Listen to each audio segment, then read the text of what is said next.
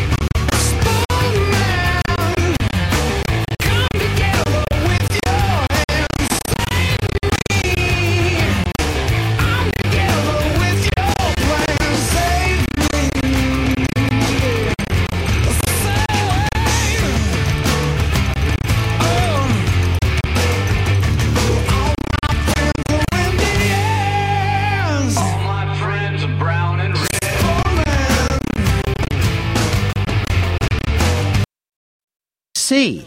They we have glass doors that separate different sections of the office. Yeah. They have taken the glass doors off the hinges.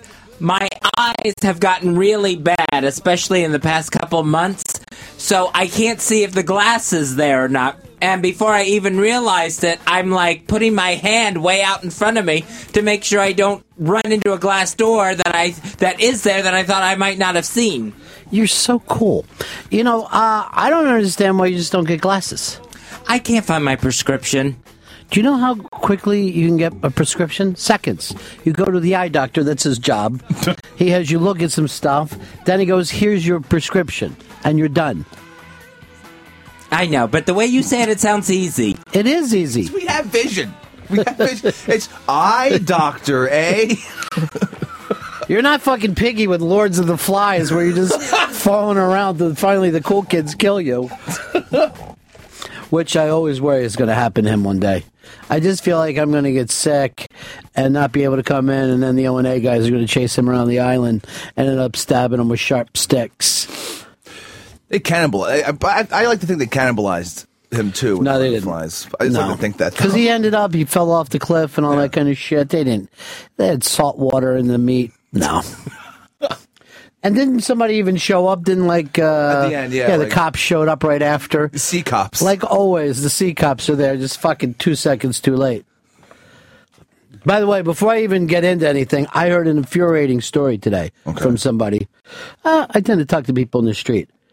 He gets he's out in Jersey, right? Mm-hmm. He gets pulled over for speeding. The cop says to him, uh, as he's going through the license, uh, and let me see your phone. He goes, for what? He goes, I want to see if you've been texting. Holy. He has to hand his phone over to the cop. So I'm fucking screaming at him. That's like saying, like a cop saying to you, let me see your dick. You're not going to see either one of these. That- yeah, they don't have the right, right, to, to just go like give me everything. You know, like Let me see your phone.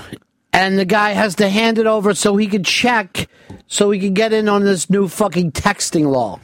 oh my. This is why I'm out front smoking. I have this discussion. So I just end up screaming at the guy, basically yelling, Don't ever give anyone your fucking phone. I don't have one.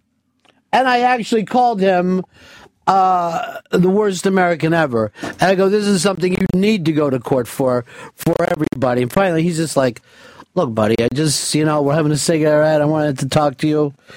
And I was just fucking so furious with him. I didn't know that a cop could say to you, let me see your phone. So he said, the cop said, if there's an accident, they check everybody's phone to see if you've been texting. If there's a DUI, they check your phone. If you're speeding, they check your phone. If they cut you in a weird lane change, they check your phone. I've never heard. Is this just a Jersey thing? I never heard. This well, is- uh, Jersey just got the stupid texting law. okay. So I guess So now, they're now they want to fucking get that text money. I think it's points on your license too. I think like they they really go hard against it. They don't fucking want anyone texting anything, using your phone at all. No. Even though for a fucking 50 years we've been changing the radio as we drive. No, I'm gonna check your dial. I mean, why can't they say, all right, now you can't have McDonald's in your car? You know what I mean? You are you tell me if you're balancing coffee and a fucking donut that that's not the same as texting? This cheeseburger's still warm, sir, and there's a fresh bite out of it. I think texting takes a lot more concentration than eating donuts. That's just from personal experience. Here's my personal experience: get a fucking warrant if you want to see this phone. Yeah, this this is Get a vi- warrant. This is a violation of your civil rights. This is terrible news. Everybody's just so ready to say, "Oh yes, you're right." And oh, by the way, on my text, I bullied somebody, so get me for that too. That's in the fucking news now. Does this text say half an hour? I fucking bullied a fucking offensive lineman. Hmm. By the way, Fezzi, congratulations. The Bucks are back in the fucking winning seat. They're going to run the rest of the season, and they're on their way to the playoffs. Stood up to the bullies, beat the Miami Dolphins last night. Handled them. Handled the bullies. No, the bullies have been all off the fucking team. Um, now it's just Tannehill's squad of bums. Mike in Strong Island, you're on the Ron and Fez show. Yo, what up, boys? Yeah. Hey, listen, that uh, Jersey cop is wrong. What they have to do with tickets is if they think the guy is texting or the girl's texting, they pull him over, give him a texting ticket. When they have to appear for court, if the person pleads not guilty, they have to call up their phone provider, pull up a record to show there was no text incoming or outgoing at the time of the ticket to get the points taken off. Otherwise, if they can't prove it, How do they know I don't have fucking Siri and I'm having Siri text from me? I can't talk to Siri in my car? No, somebody could text you, but you responding back. That's what the cop is worried about. Somebody looking at Yeah, the but I'm a, but right now with the texting, you could go Siri. Give me the fucking audio text. Isn't Bluetooth legal? Is that that's this is why, why Bluetooth's around so you can talk? You have a Bluetooth because you eat too many Italian ices. Delicious. Forget about it. Oh, you're All right, boys. Check All it. peace.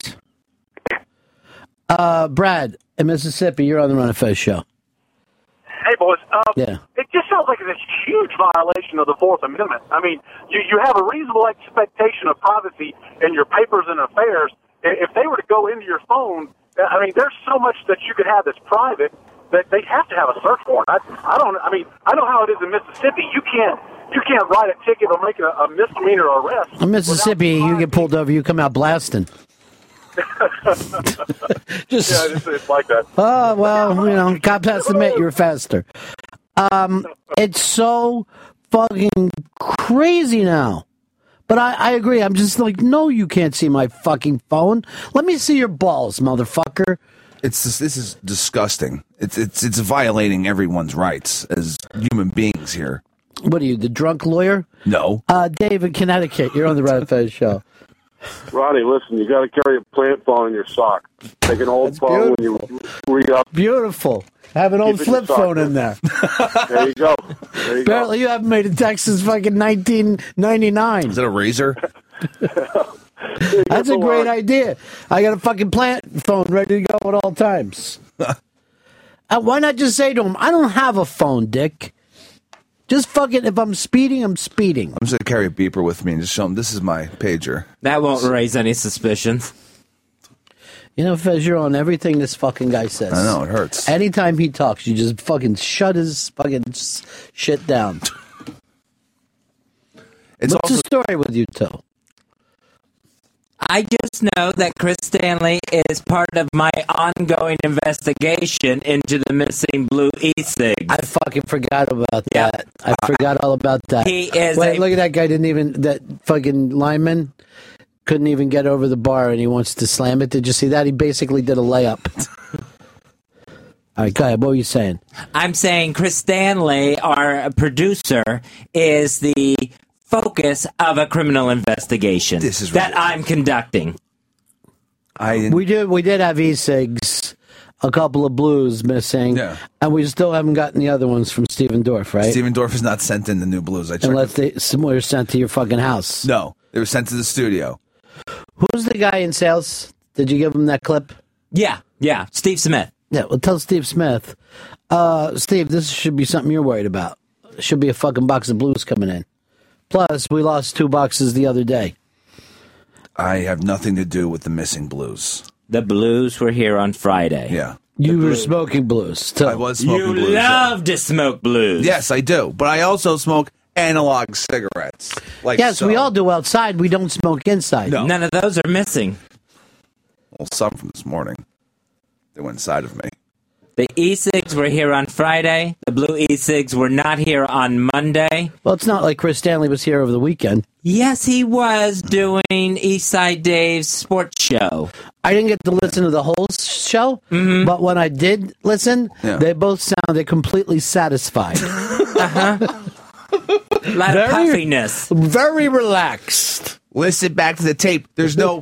you, you know how I smoke a blue. It just doesn't leave. It's like as if I had a regular cigarette. In my, if we could smoke in here, I'd smoke four packs of cigarettes a day. I'm sorry you can't use me as a fucking witness for you because I'm the victim of this. Yeah, someone- what criminal would broadcast his crime over the radio? It's true. I'm not a thief in this case. not going to steal from us. That's we'll retarded. see. We'll see. I'm still interrogating people. Oh my god. What people? There's him and Dave. oh no, no, no, no. Um, there's also Bobby the Champ, who I've been talking to about this. He stopped in over the weekend just to hang out. I contacted him about the crime. And you know what he said to me? What? He said, I didn't see anyone smoking e cigs. So you know what that says to me? Everybody's smoking e cigs on the weekend. We're not going to Of course he's going to cover. I wanted to see if he'd come clean. This is getting pretty crazy. I'm not stealing these cigs. No one was Where smoking else these would they cigarettes. go? I have regular cigarettes. Now, Chris tried to say someone stole him out of the office. I was up in the office. There's about fucking eight hundred thousand dollars in great prizes in that office. It's a uh, it's a hall of There's fame. signed Dr. J balls, signed Emmitt Smith balls, Yeah. you name it. It's pretty ridiculous. We had so many great prizes to give out. It's a ridiculous trophy room, really. Like, just the sports stuff alone. Like it, We could have a sports bar. we could have the fir- world's first e-cig sports bar. Tyson gloves, awesome. You're saying awesome, but you did smoke one of these bad babies. I did. Yes, I smoked them on Thursday and Friday. I did not smoke any or steal any over the weekend. I'm not stealing blue cigarettes. I'm not. Not going to steal from us. Maybe it's a situation where you just can't help yourself. I can't. And can I tell you- get Yeah. you help. I'm going to bring this up. Okay. Uh, Things get pretty crazy uh, here on the weekend. Yeah. Did any of your fucking 15 guests happen to get away from you? Maybe they lit up. If I was drinking in a real cool fucking radio studio and I saw an e-cig there, I'd start smoking it. No, there wasn't any smoking going on. There were two people, Gabe and Bobby the Champ. Myself, and Gabe? Gabe, the former intern, Yes. did Ronnie wasn't he the one who didn't even finish out his internship? That's true. Yeah, he left Can't the be middle of it. trusted, Gabe. He left in the middle of it. So let me just get this straight with you and Dave. Yeah. Dave, my fucking interns graduate and then become slave labor for you guys. He just And- he comes in on Saturdays. Well, they're certainly not employees Come on, running around the place on the weekends. nothing's going on. It's a professional radio show. Uh, Bob, you're on the Ron and Fez show. Yeah, Faz, you better check to see those people that you used to steal candy from. Oh yeah, Fez did used to steal candy. That candy was on uh, in an open bowl uh, on a desk for employees. It's on the desk. It's free, right, Faz? I'm not going to get into this again. If you have an open bowl of candy on your desk, that's for people to come to your desk while you are there and not during the off hours. Yeah. And by the way, I think my fucking plane's landing. I just heard an announcement. so I'm going to let you guys go. I'm going to grab my bag. I'm going to get to the gate as quick as I can. You know how I know um, that Fez is wrong? Someone from HR emailed me saying, "Hey, you got any more Heath bars?" They didn't just come in and say and say, "Oh, there's a giant box of candy from the Candyman, the Ron and Fez Oh, yeah, there is about 400 pounds of candy there. Candyman, uh, He hooks us up. Yeah, I know. And we're almost uh, done our Halloween candy and heading in towards Christmas treats. Yeah. I've eaten so many Jolly Ranchers. I'm spitting red. They're good for you. That's how you got that Bluetooth. fruit. Those go good with an That's e-cig. That's not fruit. It tastes like cherry. Um,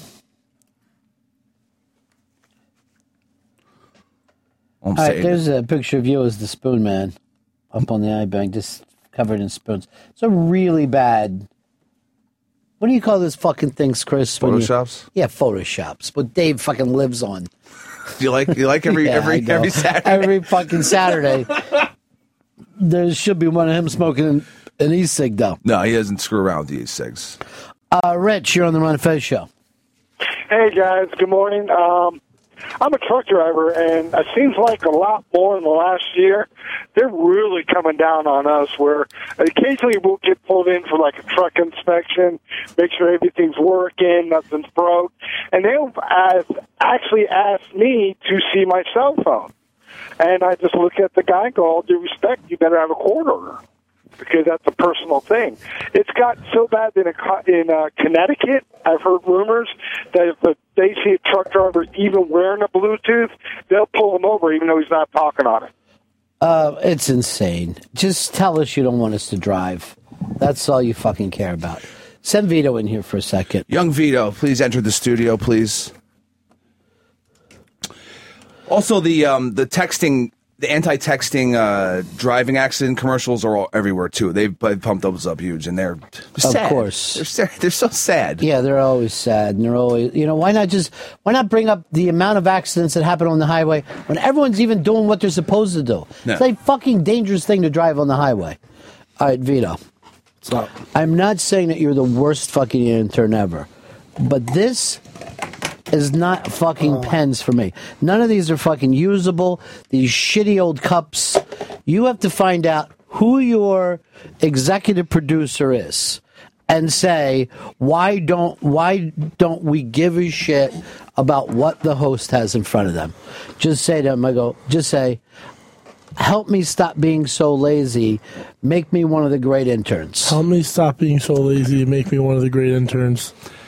He's talking. To He's me. talking to you. He's talking to me. Yes, I want you to be one of the great interns. By the way, you you doing the you talking to me bit while you're wearing your old army jacket? It's weird. All ties in. Um, Here's uh, Kevin. Kevin, you're on the Ron and Fez show. Got a spy report for you boys. Spy report is coming in. Spy report. Spy report. Spy report. Go ahead. Freedom Tower, 1,776 feet, according to the Department of Very Tall Things. See ya. Um, I know that today is the day that they're supposed to come out. You were so frustrated with this yesterday. Yeah, just furious with the entire city of Chicago trying to uh, take out the fr- the new One World Trade Center as the tallest building in America. Well, we will see. Today they'll make the decision. Do the right thing, Chicago. It isn't Chicago isn't doing it. It's not a city voting on this. It's a couple of people. That's all. This order of And an buildings- antenna is not a fucking building. Why did they ever add the antenna? It should be the floor, the top floor of the building. The And then you're done. it's the roof. And then, oh, if somebody comes up there and puts a, another fucking extension, a wing, okay, add it. I'm gonna slap a dish to the top of it to put it over. But you can't take an antenna and say that that, that has to do with height. Dan, you're on the Ron and Fez show.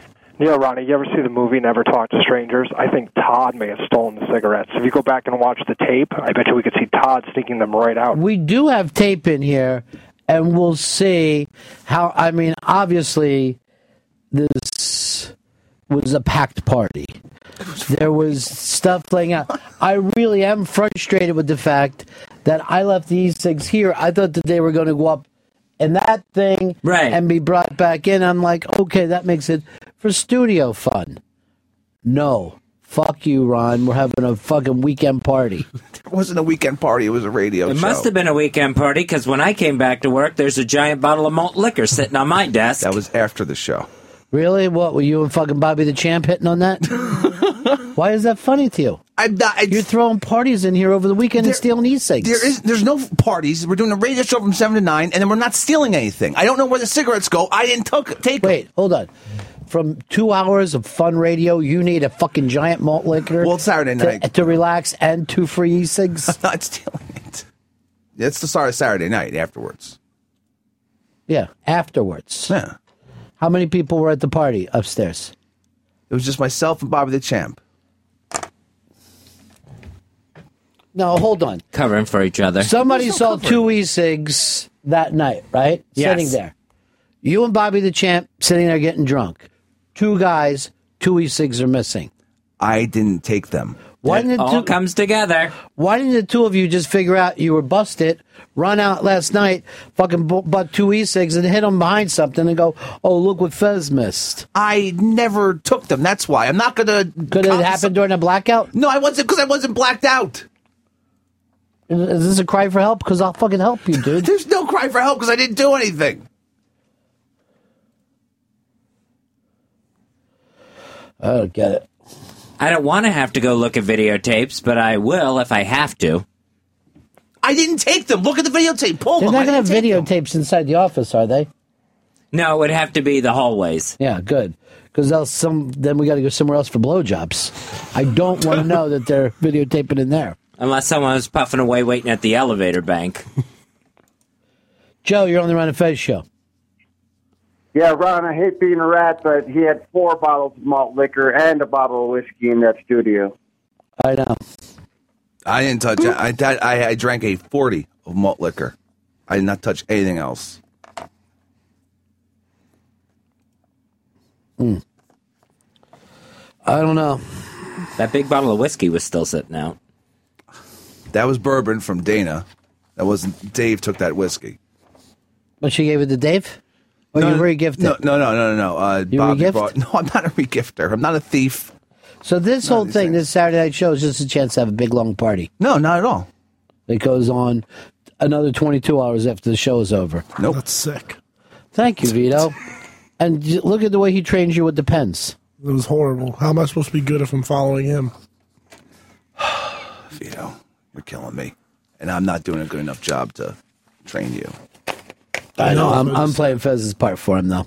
All right, it's 866 Ron Zero Fez. 866 Ron Zero Fez. Uh, lots going on today. We've got the million days of Christmas. The Ron and Fez Show celebrating the million days of Christmas. Today's prize?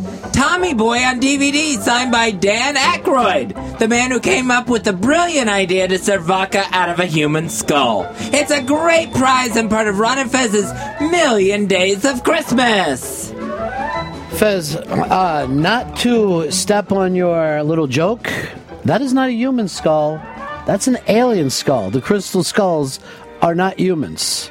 They are aliens that came to this planet. I didn't know that. That's why you have to be very careful as a gag writer.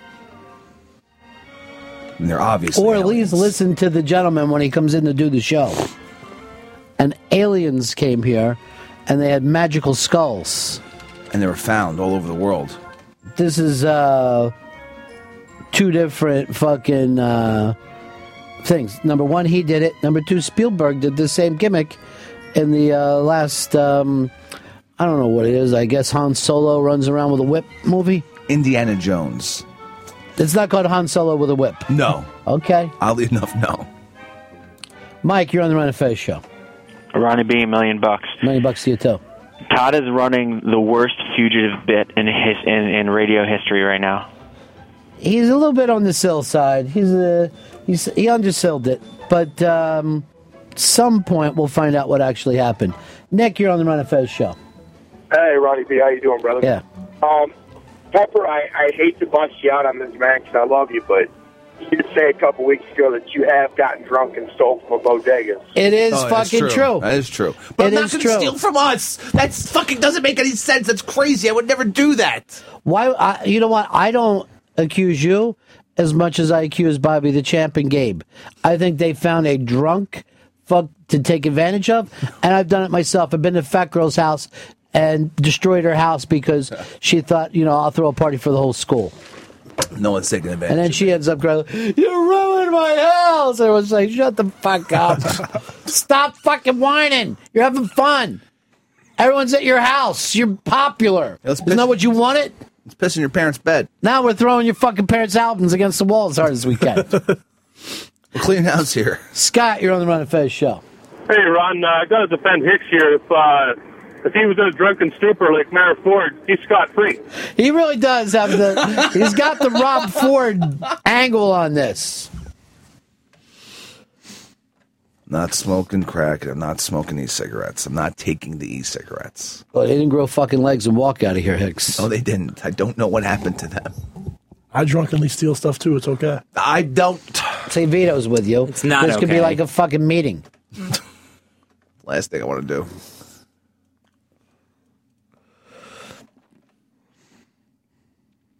Um, Kevin, you're on the Ron and Fez show.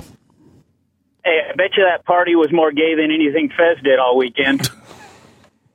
Wasn't a party. It was two guys fucking licking e-cigs and sharing a uh, quart of malt liquor. That's fairly gay. Well, you feel like that. Mine's the e-cigs. It's still kind of gay. In a dark room. This is what cost you G- GQ's Man of the Year. it's bullshit. And you were very close. Did you see this? GQ's Man of the Year is Chris Stan. Uh, no, it's Justin Timberlake. God damn it. Damn, sorry, Chris. Close one. Shit. I thought I had him. I mean, I didn't release an album like he did this year, but I thought I ha- could have been a show. Well, when you're reading this article, he's actually pissed. I guess some shitty movie he did came out and left last weekend without even getting any press. What? Something. Him and Batman, the new Batman, Ben Affleck, did a movie about. I don't know, guys with computers fucking stealing laptop Oh, secrets, yeah. gambling secrets. And when I remember when we saw the thing, we're like, hey, this looks like it could be pretty good. It came and went that quick. Runner Runner. That's it. Yeah, I remember see, yeah, seeing the. Uh, That's yeah. a terrible name, though. yeah, I guess online gambling guys. Commercial looked awesome. And Justin Timberlake, produced by Leonardo DiCaprio. Charlie, you're on the Ron and Fez show. Pepper, you ought to pull the tape where Ronnie admits that he has stolen something from every single job he's ever had. Oh, hold on. That's a different situation. I stole from faceless corporations. Now, if if Tim Sabean came down here and go, one of your guys stole some stuff in here over the weekend. He had a big party and brought a lot of people in off the street. I'd be like, Tim, I know this guy. Blah blah blah. But he stole from me this time. That's a different thing. The mafia likes to steal, but you can't go stealing from each other in the mafia. Vito, you're as Italian as a motherfucker. You know what I'm talking about. There's got to be some honor among thieves. And I, all I do is have honor. I'm not going to rob us. I ain't saying what I took from this place, except for two old satellites that I think still work pretty good. and I'm going to be starting my own. It's going to be the first pirate satellite radio station. Ronnie B Space Radio. Yeah, you can get it anywhere in the country.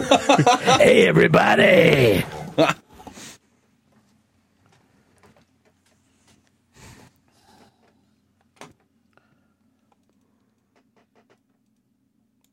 Scott, you're on the Ron and Fez show. At least Pepper didn't kick some kid's ass and steal his chain. And it was an effeminate boy that I did it to, too. Yeah.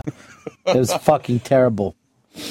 But I remember there was also another thing to that. It wasn't just his fucking chain, it was his um, sunglasses. With the nice sunglasses? Oakley's. Damn. That's a fucked up thing. But again, it goes back to like you, you said.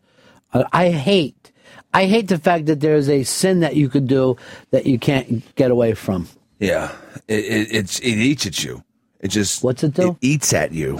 Because I heard you said eat-cha-chew. Like suddenly you decided, oh, I forgot I'm Peruvian. Crazy fucking e-cig stealer. Look, you stole the e-cigs. I'm going to be the first one to say it's cool. I didn't steal them. I didn't steal the e cigarettes. I don't believe him. Thanks for nothing, Vito. We we should get into uh, some Catholic confessions today. Here's what I'm going to do. Uh, what do we got to give away today, Fizz? It's uh, Tommy Boy on DVD signed by Dan Aykroyd. All right.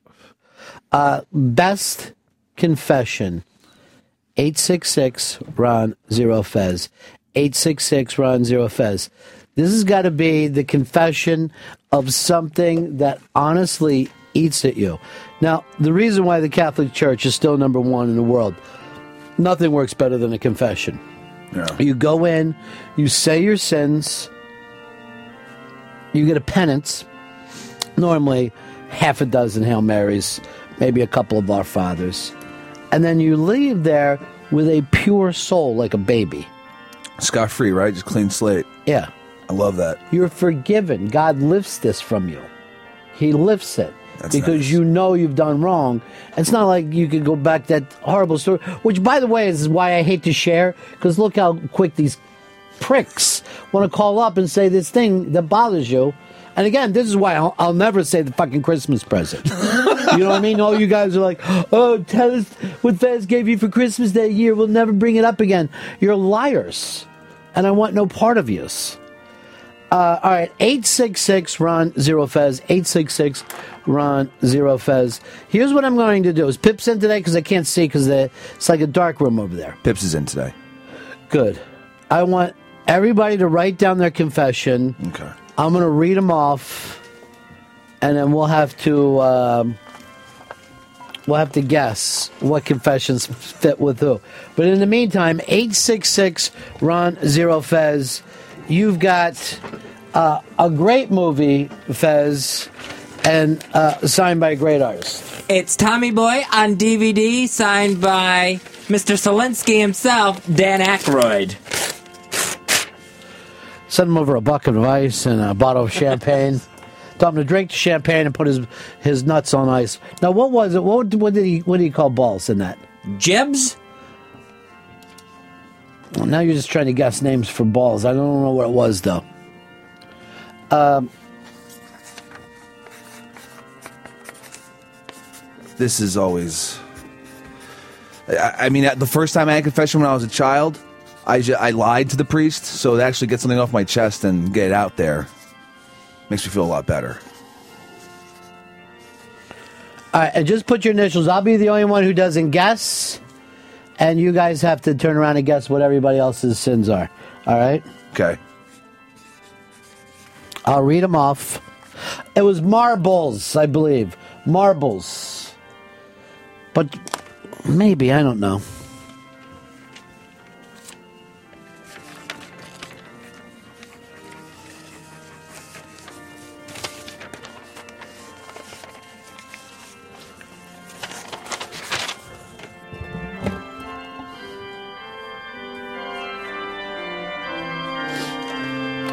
Marty, find out where the police are taking him. Send over a bottle of bubbly with a bucket of ice and a card. Have it say tough break. Get drunk on me. Use the bucket of ice t- down your marbles. Yours, Z. to down your marbles is hysterical.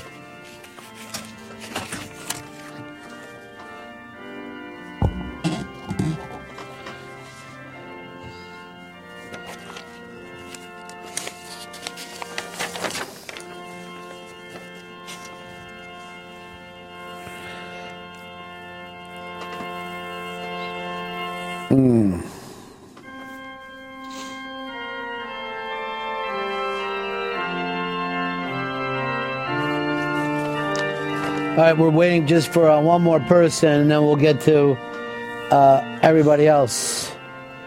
Hey, uh, Spencer. Spencer, you're on the Ron and Fez show. Hey guys, how's it going? Yeah. Um, I saw uh, Hicks this morning smoking an e-cig. I thought he, I think he threw it in the garbage out front.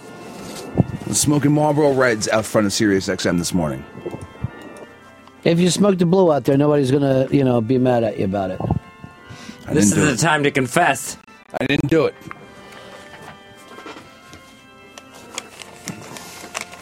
All right, I'm gonna go over these. Hicks, I want you to pay close attention, to everybody. Okay. Everybody's got a guess, and Pips is in on this. Pips, how you feeling today, buddy? I'm uh, still a little sick, but a lot better. All right. Uh, went through a jerking off outside stage at 15 until the neighbor saw.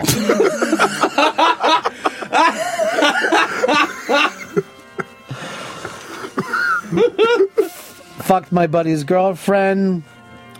Um, Joy rode in two stolen cars in the eighth grade.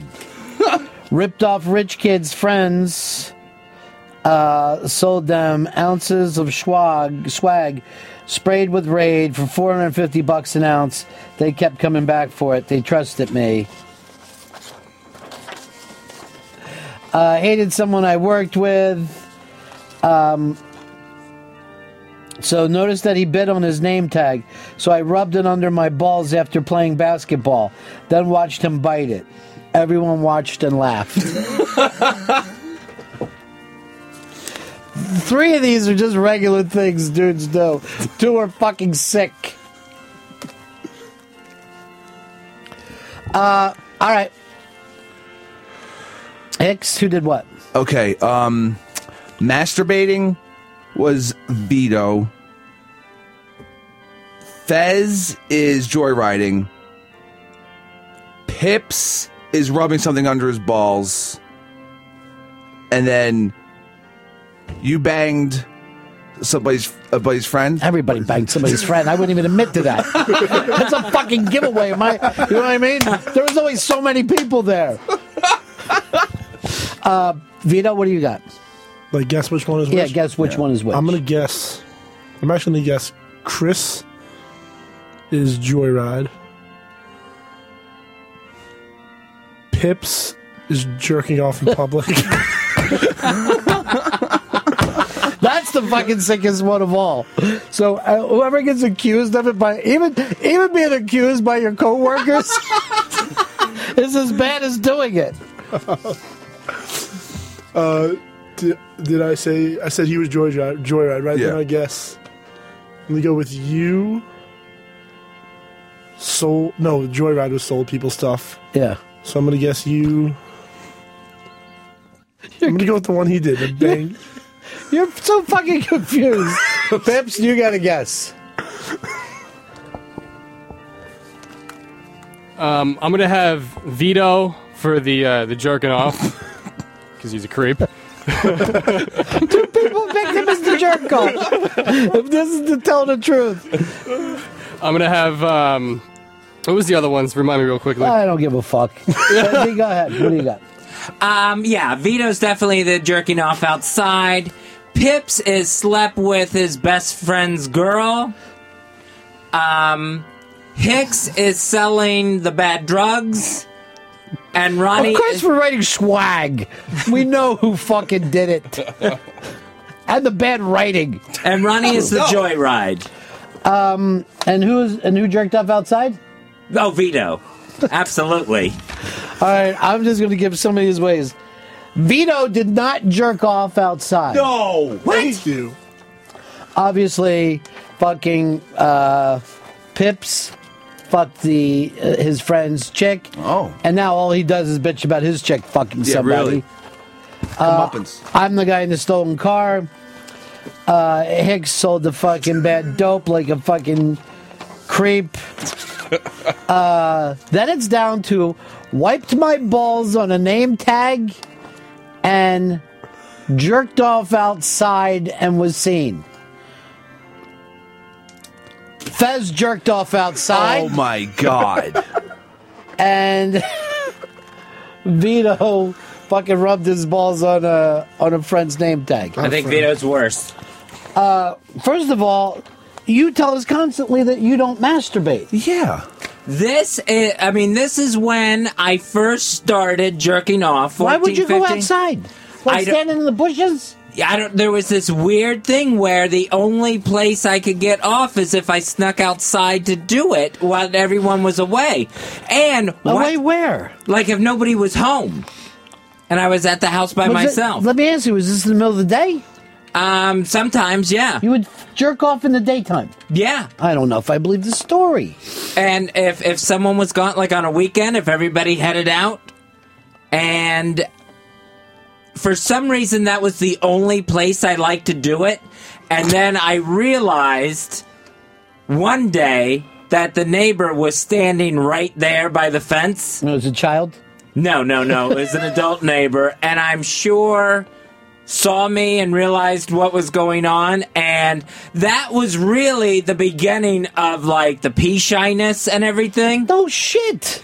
Because i you know i was like oh i just started praying that i would never do it again anywhere if the neighbor didn't tell. If the neighbor didn't come over and knock on our door I don't even think I would believe the neighbor if they said your kid was jerking off outside. Yeah, I was I go, you're a fucking lunatic. You're a pedophile. You're, you're fantasizing my child masturbating. That's a total sir. one. How do you go from jerking off in public to pee shyness? That's just Maybe that's the start. That was the start of it. Do you remember I what? think so. Were you, was your fantasy that you would get caught? I think that was part of it. It was like, you know, this is like really dangerous or whatever. So, yeah, I'm sure that was part of it. And then once I did think I got caught, you know, I'm sure of it, then uh, there was no fun to it whatsoever. Even jerking off. Did you watch people? Did I watch people? Like, were you looking in their window? Oh, no, I was in our backyard. Just standing in the middle of the yard? No, I was over like by the garbage cans. You were jerking. So maybe the smell of garbage turns you on. Like maybe that'll, that'll bring it back to the time when you loved masturbating. I gotta go through a landfill to get hard. Oh, God, disgusting. How do you how do you just jerk off with nothing to see? He's got nothing to see, and he, you weren't even thinking of anything, right? No, it was the act of doing it outside that became thrilling. So it like was. I'm outside jerking off. This is where my mom fucking walks around. Nature. Maybe my brother will see me doing this. Staring at a garbage can. I was near the garbage can. I wasn't staring at it. I never would have thought in a million years, Fez. Fez was the one to masturbate Dude, outside. Dude, I almost ended the game and just screamed out Fez jerked off outside the second I saw it. There's a Spy report. Spy report. The Spy committee has ruled. Spy report. Spy report. The committee of the tall buildings has ruled. Spy report. Spy report. From Chicago, Spy report. the tallest building in the nation Spy report. Spy report. Spy report. is One World Trade Center. Spy report.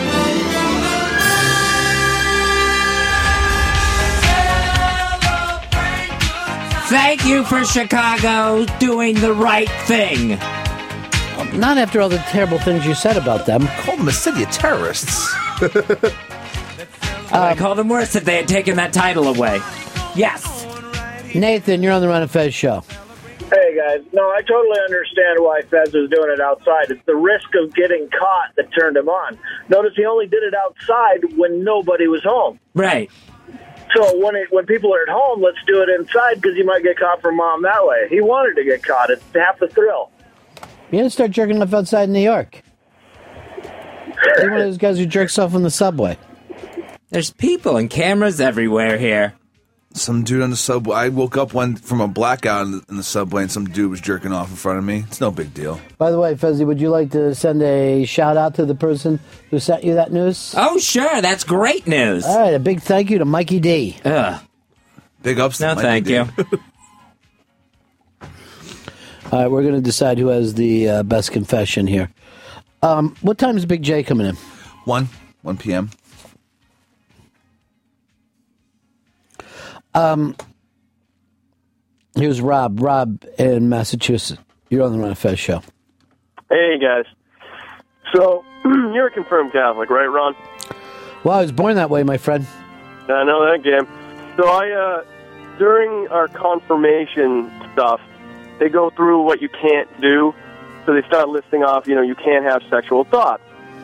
So- Impure thoughts. impure thoughts, whatever. So I ended up uh, sort of, well, not sort of. I went to the bathroom and I beat off because I was pissed off that they wouldn't let me do that. In a church? In a church, my mother was waiting for me to come back with everybody else's parents, and I felt terrible about it afterwards. You should feel terrible about it. Of course I did. I think it's even wrong to piss in a church. So, Uh, finalist? That's what I got. Yeah. Not for me. Catholic boys jacking? No. What do you guys think?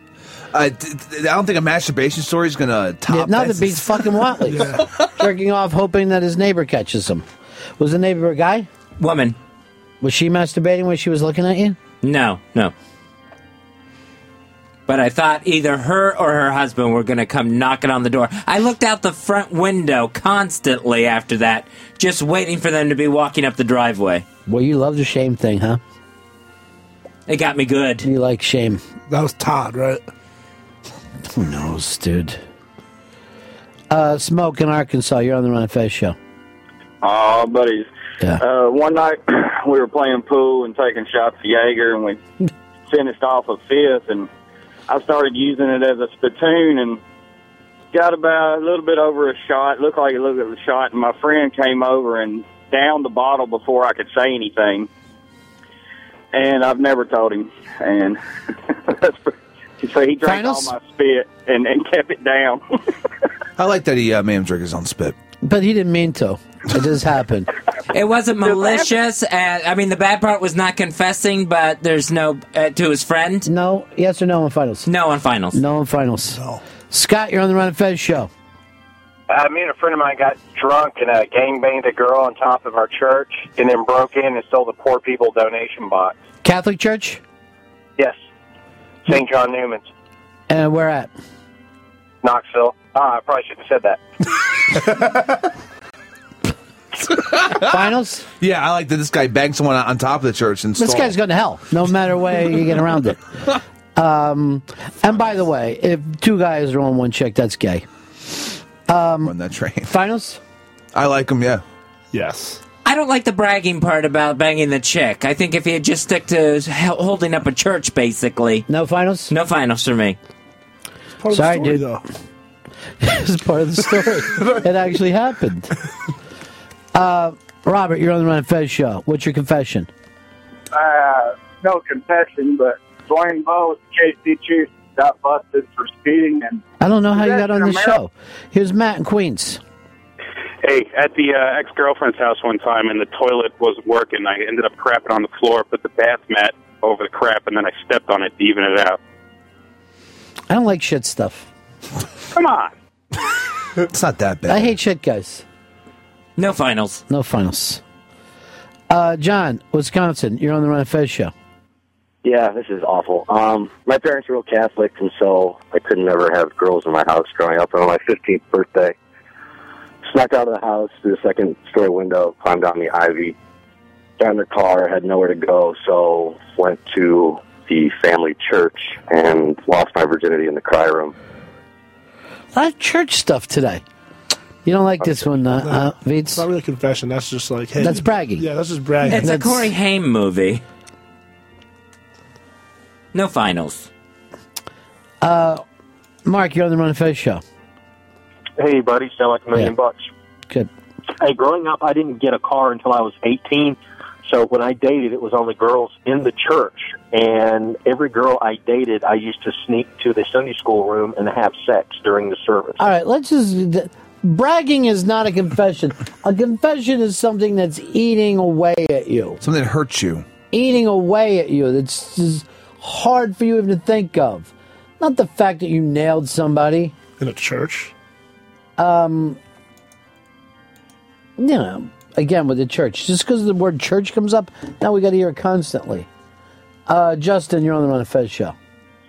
Uh, yeah, so when I was in fifth grade, uh, after uh, symphony practice, I was moving my cello, and I dropped the shit out of it and broke the neck in half. And I knew it broke, but I just left it there. And then it was, when it was discovered, I blamed it on the black girl, and her parents had to pay six hundred bucks. What a dick. No, this is excellent. This is a real fucking confession because anyone who said they played a cello was already saying I'm half a fagula.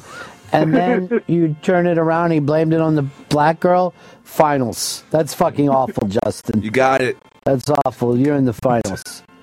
Because I would still hate that to this day. Finals. Justin blaming a broke cello on a black girl. I'm going to say impoverished black girl just to make me feel better. And no one believed her. um, Brandon, you're on the Ron and Fez show. Move on. Here's Ken in Chicago. You're on the Ron and Fez show. Hey guys, uh, when my baby daughter was born, I had her sleeping in her bouncer chair, and I, nobody was home, so I decided to jerk off. And about midway through it, I saw that she had woken up, so I just turned her around so she couldn't see me until I finished. That's finals for me. That's just awful. That's fucking awesome. And this is why you don't leave any child alone with a person uh, that has a penis. That's like a Kenny Powers thing. That's It is very Kenny Powers. Yeah, you're going into the finals, Ken.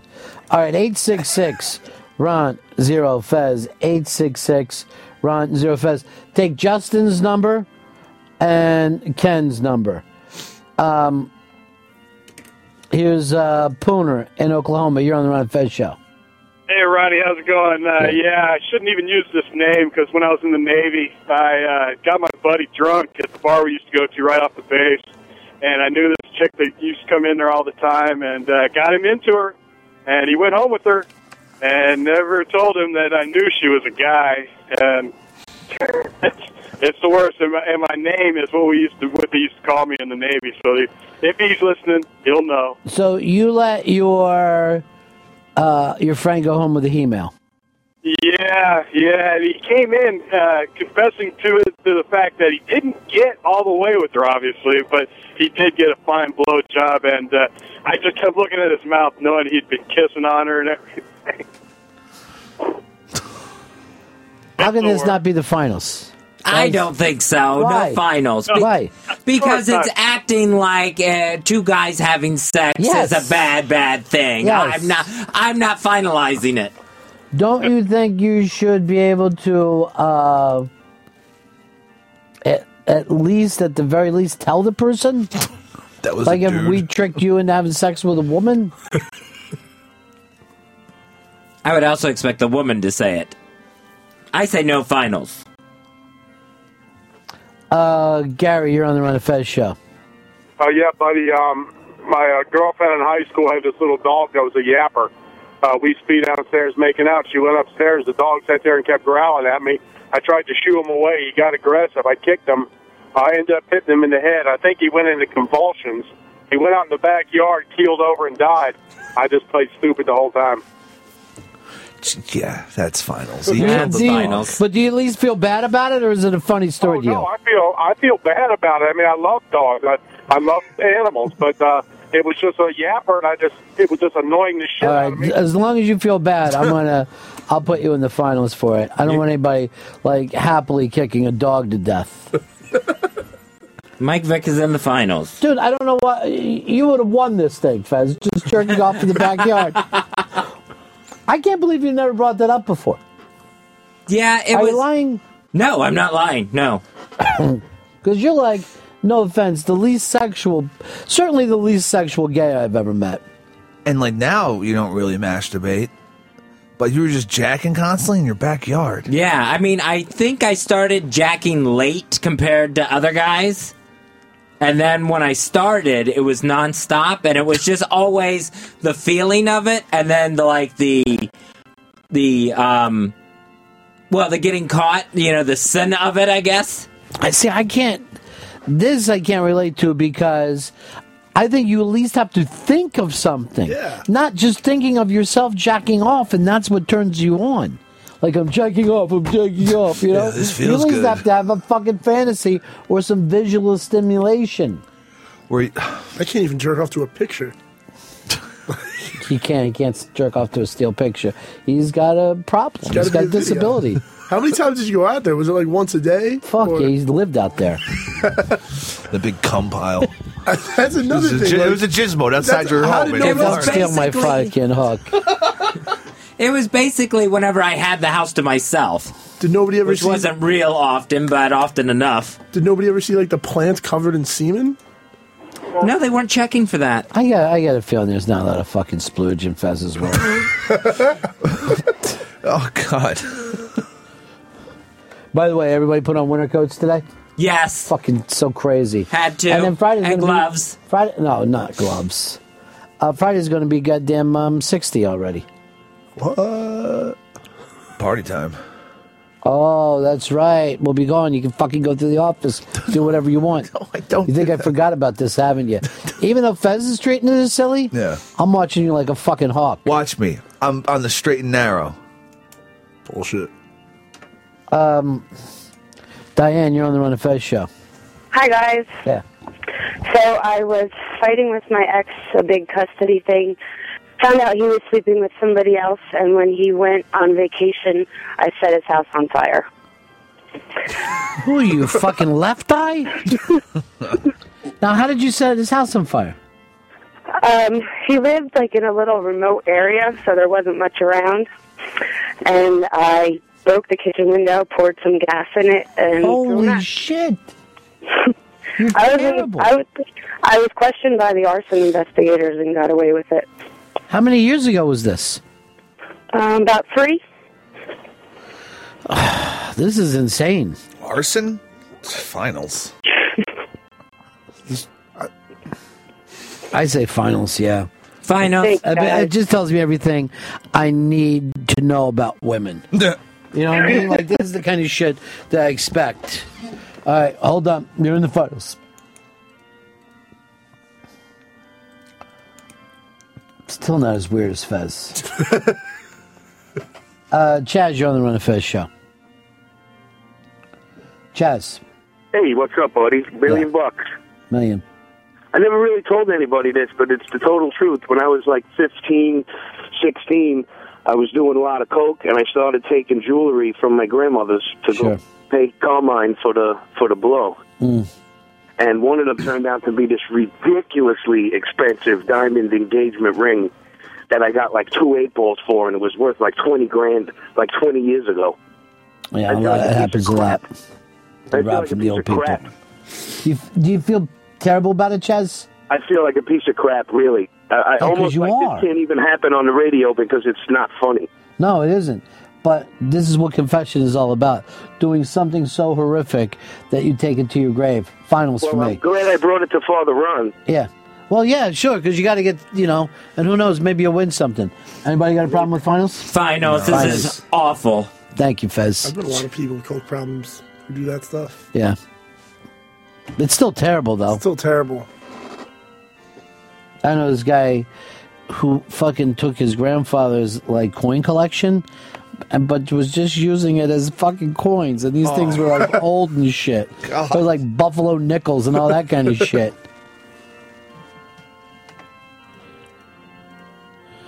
All right, uh, Queen Elizabeth uh, has a question for you, Fez. Sure. Um, did you drop your pants to your ankles, or pull your prick through your zipper? It was pants down to ankles. Oh. Your oh. Majesty. So effeminate. So you couldn't even run if somebody No. like, came out No. there. no, I was out there bare assed. No, because he was trying to jizz into his own ass. Vito's like a great audience. He's a terrible fucking intern, but he's great to sit there and be shocked and laugh at jokes. I mean, what happened? I was a great intern. No, you're terrible.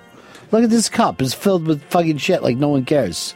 I care. In the meantime, Chris Stanley's walking around with a beautiful goddamn pen. And look what this is supposed to be my pen. A bad fucking magic marker from the fucking 50s. It's a, it's a large I gave you the fat tip ones. Some homo. This would be great if I'm shipping stuff to fucking Akron. I don't know. I gotta get somebody in here to. I gotta get somebody in here to watch the Watchers. I thought I had fucking Watley, uh, to be on on Hicks, and then I know Watley was being all silly and fun about it. I had to fucking just say, Hicks, this is an important thing. Um, here's uh, Mike, Long Island. You're on the Ron and Fez show. Howdy, boys. Uh, I was 13 years old, uh, just starting to masturbate. Went in my parents' room to find something to jerk off to. Ended up finding their sex tape, and I didn't stop jerking off. You, you you jerked off to your parents having sex? Yeah, yeah, the sex tape. You swear this is true? Yeah, it's one of my things I've not told anybody. Was your mom attractive? What's the No, difference? no, it's his not. mother. That makes you just as bad as him for even bringing that up. Oh, she had a nice vagina.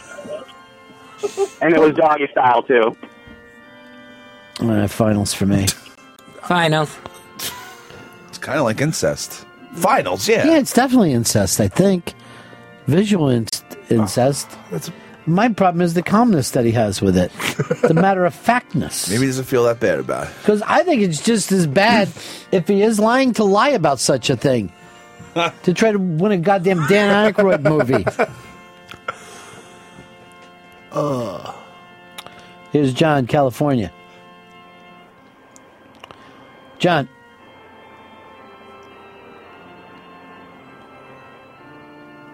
Lost you, buddy. Cigars and scotch. How you doing, pal? Hey, what's going on? Yeah. Uh, when I when I was a kid, I worked in an Italian store, and we used to have this uh, Albanian, like Yugoslavian butch, uh, butcher that was Muslim. It's like a white Muslim, and every time I'd make him a sandwich, he'd ask me to wipe the slicer down. I do that, but I'd always shave like ham and like throw it into the sandwich, under the bread and the Kaiser, the whole bit. Trying to get him to go to hell? huh? Yeah. Because that guy, there was like a danger element to it too, because like they were pretty fucking crazy and like armed with knives. I would put you in the finals, but how did I put somebody in the finals for making a sandwich even more delicious? you were helping them. yeah. Because if I uh, if I was a Muslim, I'd still like to have some ham. Yeah. You could get away with it. You could be like, I didn't know it was in there. No finals for you then. No, no, I agree. Like Uh, I'm you- saying, it's good for the. Good for the goose, good for the gander. for the Muslim. finals or not? Nah, it doesn't beat the story. I say just- no finals. Yeah, he- he's, he- he's not really confessing it. He's laughing through it and All right. like, hey, listen to this great prank I played on I know, someone. but he's still a fucking friend of mine, so stop yelling at him. It's still the nice guy person. was nice to me too. Yeah, well, that's the best thing to do. It's hard to follow Uh, up to I jerked off to my parents' sex tape.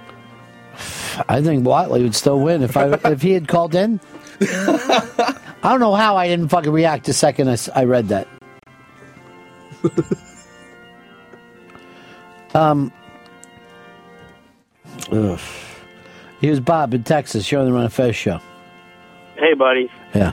So I think I was about in the first or second grade, and had a couple of buddies that were younger than myself, and we were playing some doctor, and we got real uh, hands on with it, I guess, and we started to loving on each other, and I, uh, eventually all our clothes came off, and I don't think we penetrated each other, but man, it was some. It was not heterosexual, that's for sure. Can I say no homo and be good, Pepper? And the fact that you're in Texas and you had a gay experience at any age, you know, because that's the kind of things that can fucking follow you around down there. Uh, my name's not Bob. I only know one gay guy in fucking Texas, and they call him Johnny Football. I don't even know what his real name is. Jonathan Football. Uh, what do you think?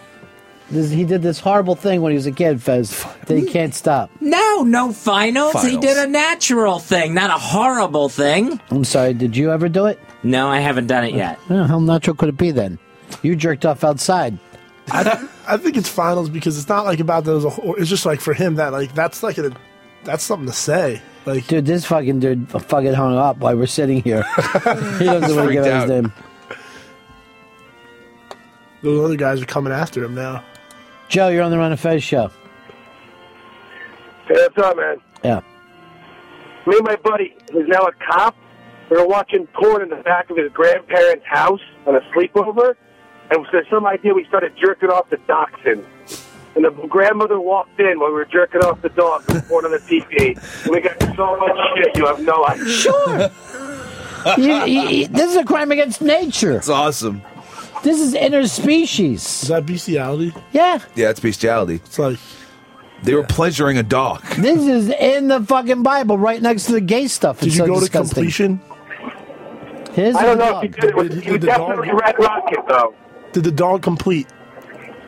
I don't think so. He was Red Rocket. Oh, then that doesn't count. Oh, you're out from already? Dog oh, didn't come. Okay. I don't know. All right, we got to go to a break here, but we're going to come out and give out a great prize. It is the DVD Dan Aykroyd signed Tommy Boy.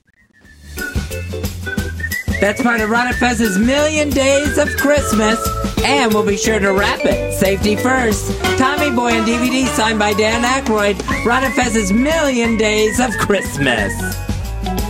All right, we'll uh, do this during the break. Come over and we'll come up with a winner. You're all disgusting, but there can only be one winner.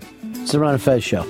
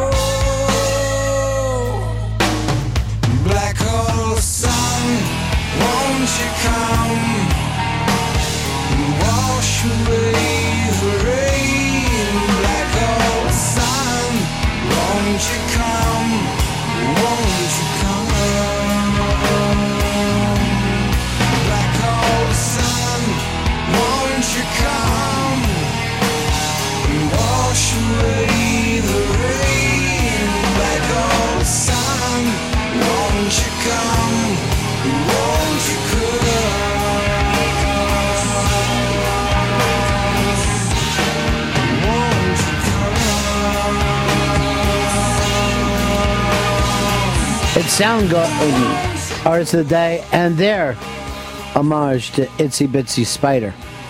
Uh, 866 Ron Zero Fez. 866 Ron Zero Fez. Um, we got to pick out a winner now, Fez. What's the winner going to get? The winner will receive from the Ron and Fez Show Million Days of Christmas because we know the true reason for the season winning cool shit signed by celebrities. Today's prize Tommy Boy signed by Dan Aykroyd. Make everyone else's gifts look like crap this holiday season. From the Ron and Fez Show's Million Days of Christmas. Mm, nice.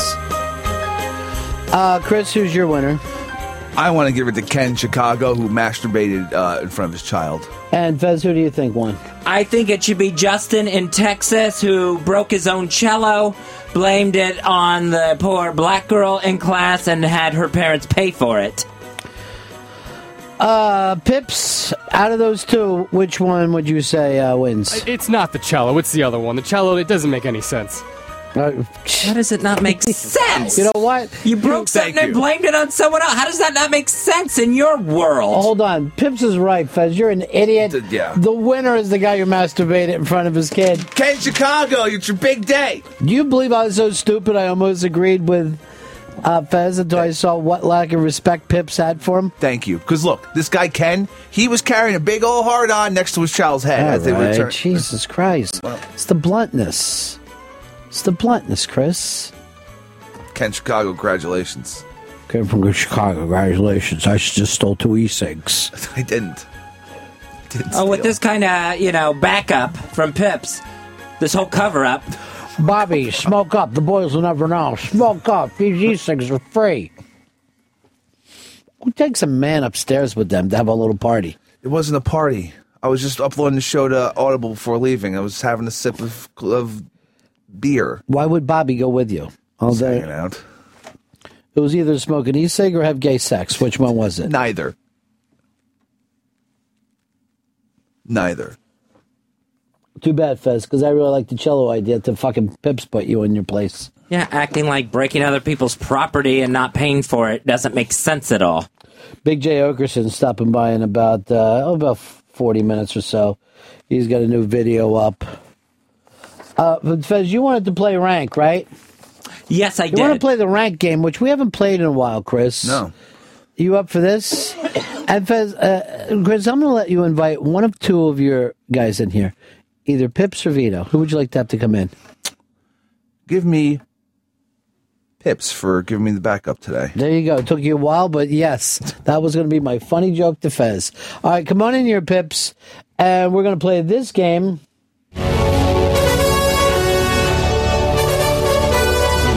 World's number one ranked. Ferdinand's made it into the top 10. Also agreed on their second favorite team. Rank!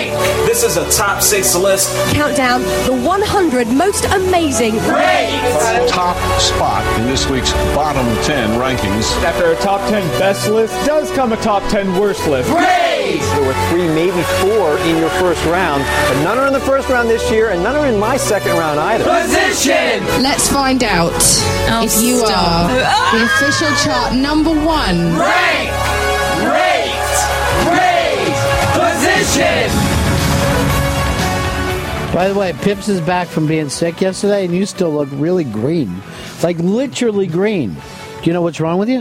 Uh, I think it was just a virus I had because. Uh, Uh, why did we invite a guy with a virus in here? He told me he was he was better. I, I mean, I'm much better than I was. Are you are you giving out the virus to other people? No. Maybe the Vito should be swapped in then. you told me you were better. You could have stayed over there and used the goddamn disease mic. I thought you just have more s- tr- trouble with your little guts or whatever. All your internal organs are bad. No, no, my throat, my nose, and everything. All right, jeez, Chris. I didn't. I didn't. Go get out of this room quickly. It's too late. I'm already. I already got the disease. No, no. There's a chance that we're, we can still be saved. Jump on the disease mic in there. Because what happens with you guys? First, I don't have depends. Next, disease guys are coming in here. Uh, there's really cool e-cigs missing. Don't know what happened to the e-cigarettes. Luckily, Fez lost interest in it because I would have been on your shit fucking hard. All right, um, do we got the uh, rank uh, game up now? Yes, we and you picked these out, huh, Fez? Yes, I did. Mm, All right, what do you got? So this is modern superheroes in movies. Modern superheroes in movie. Who played the best part? So you can rank, rate, rate, grade, position them from top to bottom from who you think did the best job. You don't have to set it up. We already know, we all know how to play the game. It's just you rank them from worst to first. Who are the guys that you got? We have Henry Cavill, the new Man of Steel, Superman. Hugh Jackman as Wolverine. Chris Evans as Captain America. Christian Bale as Batman. Tobey Maguire as Spider-Man. Chris Hemsworth as Thor. And Robert Downey Jr. as Iron Man. So like this is like a fanboy uh, fun game for the fanboys. Yeah, so it's because. Do you still care about this stuff? Oh, absolutely. You, You know, go to Thor last week? I did not see. I'm I'm not a Thor person. Well, how do you still care about it if you're not a Thor person? I was very upset about the Ben Affleck news. He was never going to be Thor. No, I mean playing Batman. I'm still very interested in all of this. Okay, that doesn't make sense. We were just talking about Thor and Ben Affleck came up. All right, this is going to be easy for me. If you'd like to get on this, 866 Ron Zero Fez, 866 Ron Zero Fez. Uh, first and foremost, I got to go to De Niro as Travis Bickle. So let's move that up to the top. That's not on the list of superheroes in movies. Modern superheroes. Why do you keep saying modern superheroes? Superman is not modern. No, but it's the modern actor, the modern version of Superman with Henry Cavill. We don't have a Spider Man in here at all? Yeah, we have Tobey Maguire as Spider Man. I thought there was someone more modern than him. There is uh, Andrew Garfield, but Tobey Maguire, that was just a few years ago. So, I mean, that's still modern. I think you got hung up on the modern thing when you didn't need to. You could have just said these uh, superhero actors and then get the sweat off your hands. Um, Hicks, do you have somebody you think is at the worst for this? this is up on the eye bang, by the way. The man on the bottom is Mr. Chris Evans as Captain America. I did not enjoy him as Captain. Um, and I think plus he has he did another superhero movie too, so he's kind of confusing. Chris Evans is definitely at the bottom for me. Not the biggest fan of Captain America either. I mean, I know he fought Nazis and all, but don't like him all that often. I think Thor should be at the bottom. I think it's a shitty character and a shitty actor doing it. Oh, Thor's much better than Captain America. You actually, but no, as shitty as you think he is, uh, did eighty six million dollars, which is pretty goddamn good. People like Thor. I think the ladies like that Thor. Oh yeah. I like Natalie Portman shows up in those movies. I was pissed she wasn't in Avengers. Hmm. So you were actually pissed about it? I was like, "Where's Where's Natalie Portman? I thought she was your girlfriend, dude. Come on." See Scarlett Johansson running around here. Um, uh, who's the favorite? Got to be Downey, right? Yeah, destroying. Everybody loves Iron Man. Iron Man is now the preeminent superhero. More than anyone else, it's Iron Man and Robert Downey Jr. He brought like ridiculous. Iron Man is bigger than Batman, in your opinion? Yeah, just uh, without a doubt, gigantic. So much, it crushes Batman. I think the person doing the best job in, as a superhero in these movies, Hugh Jackman is Wolverine. I think he's totally captured Wolverine. He's done it, I think, se- in seven different movies now. No, Hugh Jackman is not. By the way, when you do seven different, you're a fucking TV actor at that point. You know what I mean? You just might as well admit that you're Mannix. And there was only one good X Men movie. That was the one when the, in the past with uh, Fassbender was playing uh, Magneto. That was the best one by far. And he only had a cameo. Jackman only had a cameo in that. Yeah, he was. Yeah, he was barely in it. But by far, that destroys any of the other super. Uh, I, I have a friend that works on those movies, and you know the scene that the the metal comes out of like the claws come out of Jackman's hands. Yeah. that's fucking real. That actually happens. That definitely puts him at the top. He has metal in his hands. Uh, Cliff, you're on the Ron and Fez show.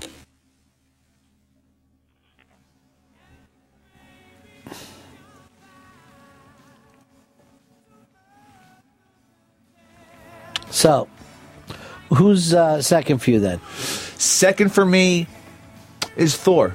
Thor is second. Thor? for me. Come yeah. on. Yeah, Thor is second for me.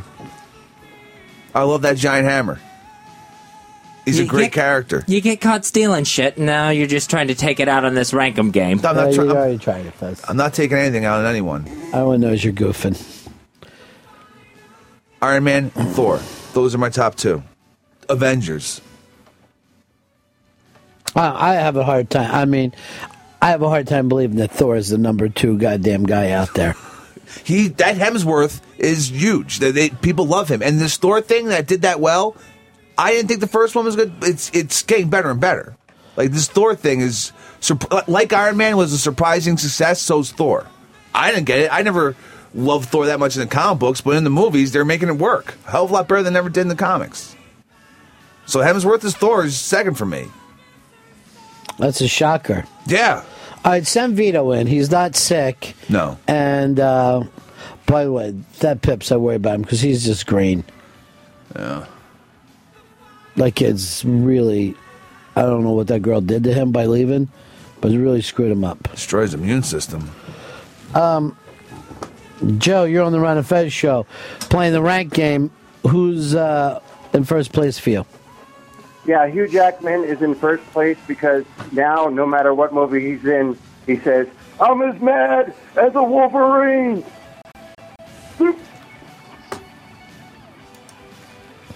Vito, who's your number one? Iron Man. Who's your number two? Number two is Tobey Maguire Spider Man because I grew up with that shit.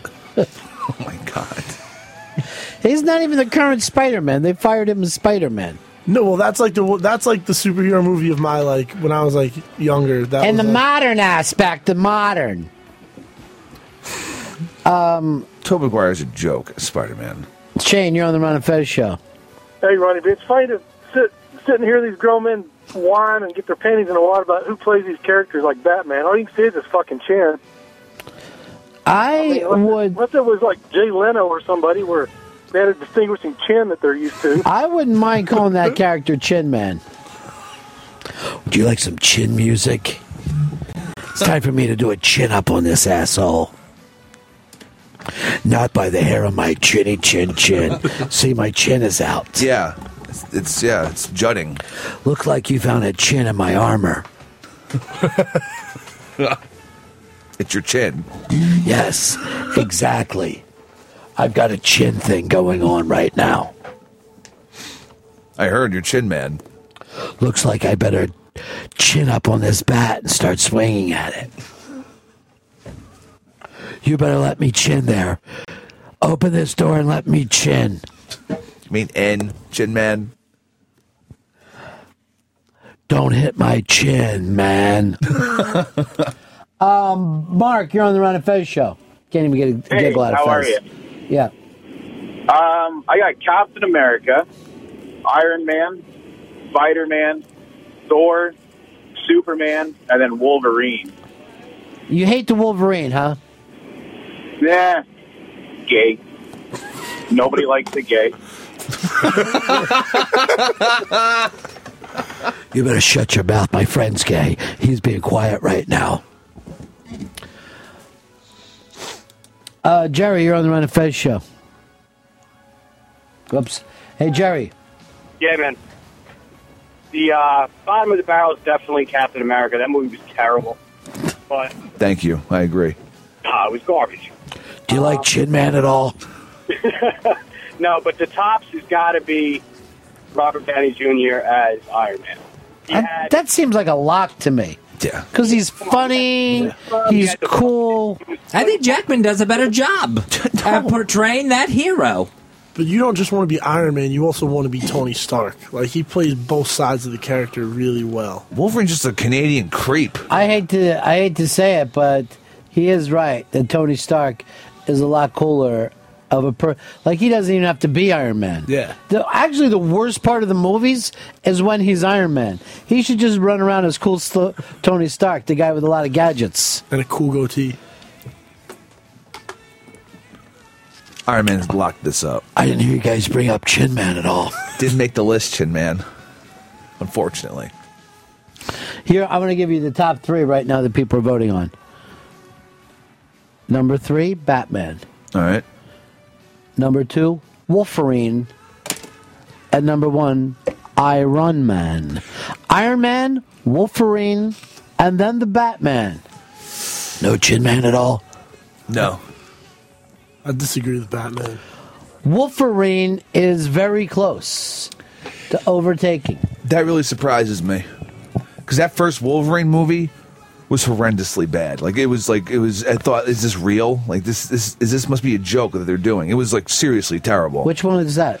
Um, it was like uh, like his own solo yeah, the project. solo. Yeah, it's just just Wolverine. Yeah, and even the fanboys hated that, right? Yeah, it was bad. They butchered that whole thing. They butchered the whole like Wolverine story or whatever. Like Didn't that? Well, it's not so bad. Like they didn't do. They were going to do more origin movies, and then like that was so bad that they stopped doing that. yeah, they, yeah. I, I don't know about any more origin movies, but I just know the first Wolverine movie was terrible. What about the orchard movie for me? When I did that bit about not by the hair of my chinny chin chin, man. It's gonna be good. Like a three picture deal. Did you see this chin? It's not playing around. It's well formed. It's got a great cleft. Um, Peter, you're on the Ron and Fez show. Yeah, buddy. Uh, Yeah. Fezzi, Yes. Does does a wolverine in the you know the animal, the wolverine in the woods, does that does that animal have a beard? I can't tell. Um, jeez.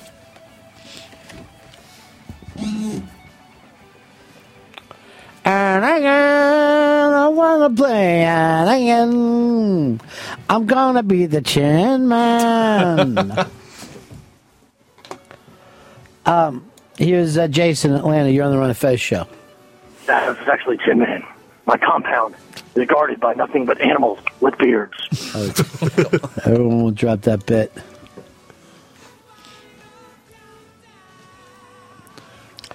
Um, right now, tied for last. Tobey Maguire and Thor. Thor's down that low. Captain America's doing better than Thor. These are modern, modern. Did we? I want to put an emphasis on modern. Yeah. Yeah, Tobey Maguire after that last Spider-Man movie, he just shot himself in the foot right there. That thing was. Yeah, it was. That was the only one I liked because he did that mean spider dance. the walk down the street. That's the part you liked. It was awful. One time I had a spider on my chin. I hated it. Good. Damn, Chin Man. I just found out my real name's supposed to be Chinaman, and I didn't see the other one. Hey, me, Chinaman! Changes everything. Wolverine is now in first place due to Fez Whatley. Yes, well deserved. Uh, but what I don't understand is you were always the Batman girl. This Batman, Christian Bale, he made his Batman into a joke by the time the Bane movie came out. That movie was awful, and I can't put him any higher than third in- on Rankum. Wow. You watched that second Batman movie more than anything else. That's a Bale Batman. I think Wolverine stays consistent with his excellence in the character. Robert Dooney, uh, Robert Downey Jr. Dooney. It's Robert Dooney. Stays consistent. Christian Bale lost it. You never bring up Chin Man. Let's give Chin Man some love. Chin Man is not on this Rankum game. Why is it? Why not? The guy solves crimes with his chin. Uh, Gino, Texas, you're on the Ron and Fez show. Yes, it's the Blueberry Man. 'cause I stand alone. It's all coming back, Fez. Oh yeah, fast and hard. Yeah. Oh. Sounds like how you were jerking off when you were a kid. Like an outdoor jerk As quickly as I could. Uh, not as cleanly. Willie, you're on the Ron and Fez show. Hey guys, I just wanted to add uh, there was a superhero chin man called the Crimson Chin on the Fairly Odd Parents series, voiced by Jay Leno. There it is. God damn it, I'm the second chin man. At least Leno showed he had a pretty good attitude about himself. Could make fun of himself a little bit. That's a giant chin. That's a sidekick. That's the size of his actual chin. I can't believe Wolverine's fucking beating out Iron Man. People, I don't think they've seen the Wolverine movie. Either of them. And even in the X Men films, he's not all that great. You are right that not a lot of people, uh, not as many people go to see the Wolverine movies as went to see the Thor movie. It, it's it's it's insane. Wolverine should not be first. Thor should be way up there. I have him two, maybe three at the lowest. Fez, who are your worst? Thor? Uh, yeah, the worst was Thor. Uh, one up from that was Captain America. Then Tobey Maguire as Spider Man. No one ever just calls him Spider Man. He keeps getting called Tobey Maguire. and he's not even the most modern in the moderns. Nope, Social Network They're kid. supposed to be, these are the modern superheroes. That social network kid's pretty goddamn good in things. You got the movie selection, man. I saw the other social network guy playing a bad guy in uh, the Vince Vaughn movie. The, int- the intern? Yeah, the interns, yeah. Oh, the one that hung around with the twins was just like. oh, that is like Indian yeah. kid. Yeah, he was being mean again. He's just a mean Indian kid. That guy's great. He was good counsel to the Winklevi. Animal Man. Animal, oh, Animal Man. Ah, This is Animal Man. I have a beard, much like the goat and the turkey. I mean, the turkey looks like it has a beard, but it probably doesn't.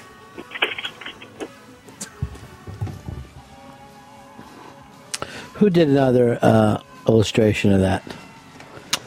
Who does those?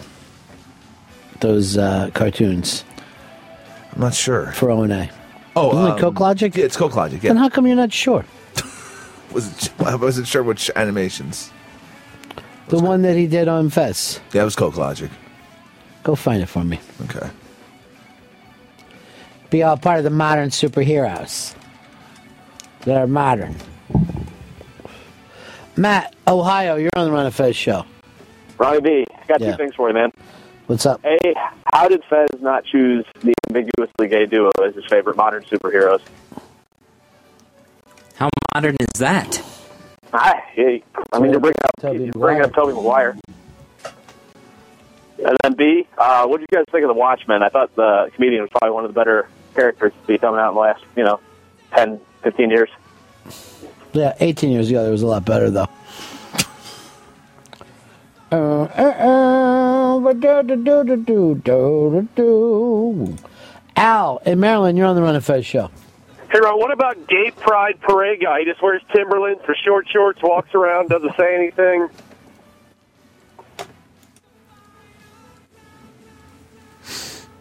You're DA in it, buddy. You're DA in it. They getting to you? Oh, yeah. How come? Well, the animal beard thing was Chris's to begin with, so I don't even know how that got so attached to me. I don't know I mentioned up the lion, but. Because it came out of nowhere and it came back later after the the conversation was already gone. All right, let's pick it up. All right, here we go. I believe a lion has a beard. I think that mane goes into sideburns and stuff. So I would think that would be another animal that falls into the beard category.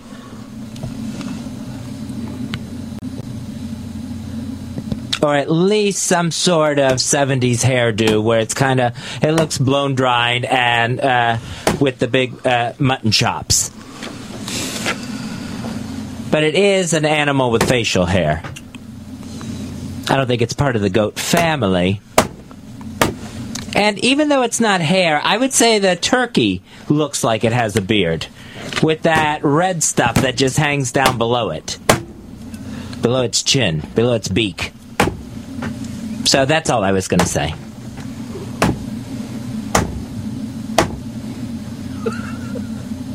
That was all I had.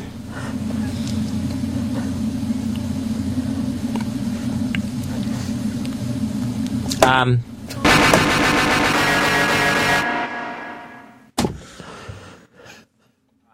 um, Fez was here for a little bit, and then things started going wrong, and Todd chased him right out the door. oh, shit. Oh, oh. Oh my god.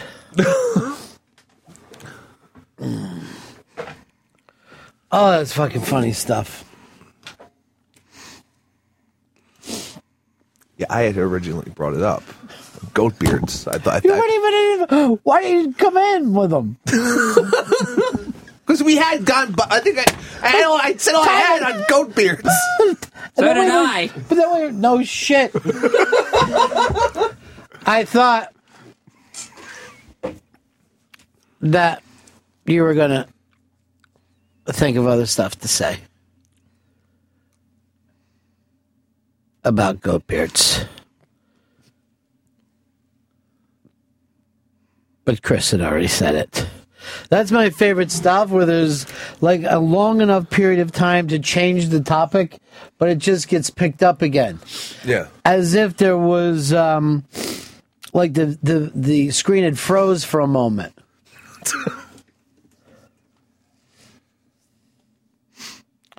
um here's Nathan, you're on the Ron and Fez show. Hey guys, I uh, was playing the video the other night, and my wife was wondering why they were only playing his audio, why they were uh, muting out everyone else's. And uh, I had to tell I had to tell her that no, that's just how bad of pauses he had. It would actually be fun if you could just take other people and that are in conversations and edit out and see if that's what goes on. Was that more of a Todd bit or a Fez bit?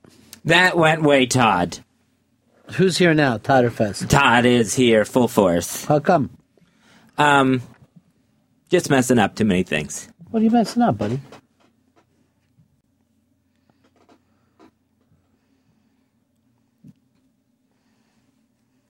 Just stuff. The Cokelogic thing? That didn't help.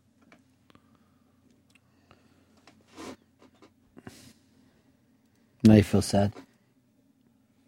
Yep. What about? Fuck you, Vito. Get out. Get the fuck out of the room.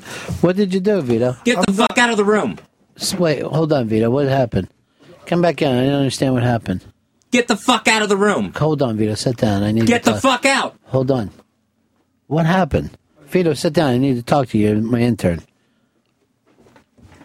Now, what happened? What did you do? I laugh when I get nervous. Yeah. So I like started laughing a little.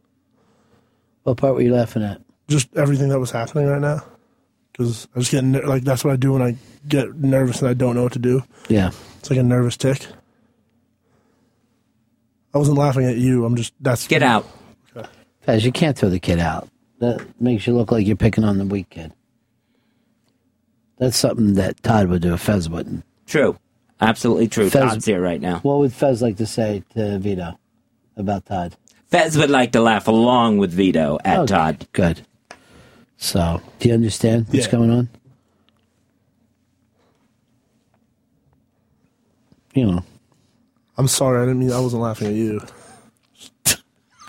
you're laughing at Todd. He's doing it again. See that? Mhm. Now, right away, he starts laughing again. Like, look, play that part. This is this is Todd. Um, Fez was here for a little bit, and then things started going wrong, and Todd chased him right out the door.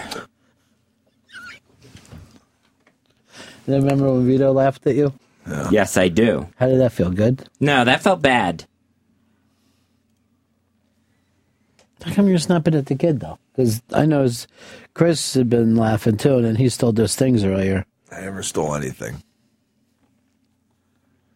On again.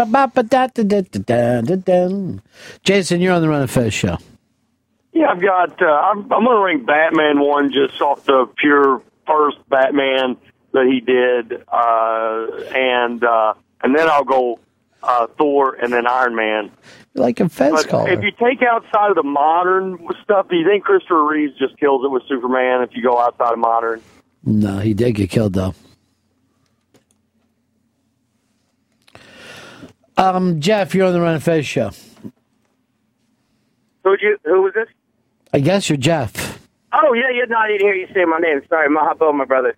Guys, I've been listening for a long, long time, and and I I've been holding off and not making this call, but I got a call and asked Whatley, what is the difference between him attacking Vito just now and what Troy Troy Kwan did a few months ago that he got so angry about? I'm gonna punch out and listen, guys. Thanks. I didn't use a gay slur. I didn't threaten to go to someone's house to beat them up. I think there's a lot of things there. I didn't say anything about. Vito's girlfriend. You scared the kid just for like laughing, and everybody else was. I didn't want to look at him laughing. But why him?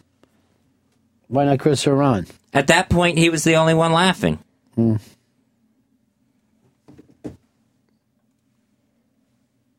Seems like a little bit of you know, Richie Incognito to me.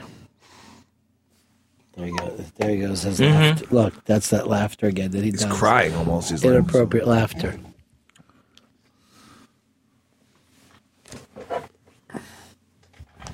But sometimes like that, it looks like you just want to beat up the weak guy. Richie, Richie I style. And not that he's physically weak, it's just that, you know, when people writing, Ron was laughing right before Vito did. But the difference was I was l- laughing at him. That wasn't how it happened. You were asking me how I felt, if I felt sad. Like I was being nice? Yeah. Good. I wonder why Vito wasn't being nice, why he wasn't trying to be nice. He was trained by Chris Stanley. Okay. I can't control if nervous laughter. He was nervous. He had some laughs in him. That's Why did you call him in here, though? because Pips is sick. All right, Dad, how bad this crew is. Pips is sick. Pips's illnesses are, are it's insane. It's like being out at sea and one of the guys just starts losing it. I think what he did was an inappropriate church laugh, which we've all done, a funeral laugh. It happens. You want to just watch your cartoon again? No, I'd That rather happened. not. Have to watch the whole thing. Chris just put it back up again. Thanks, Chris. Does that drive you crazy? I Like, uh, believe a lion has a beard. I think that mane goes into sideburns and stuff. So I would think that would be another animal that falls into the beard category.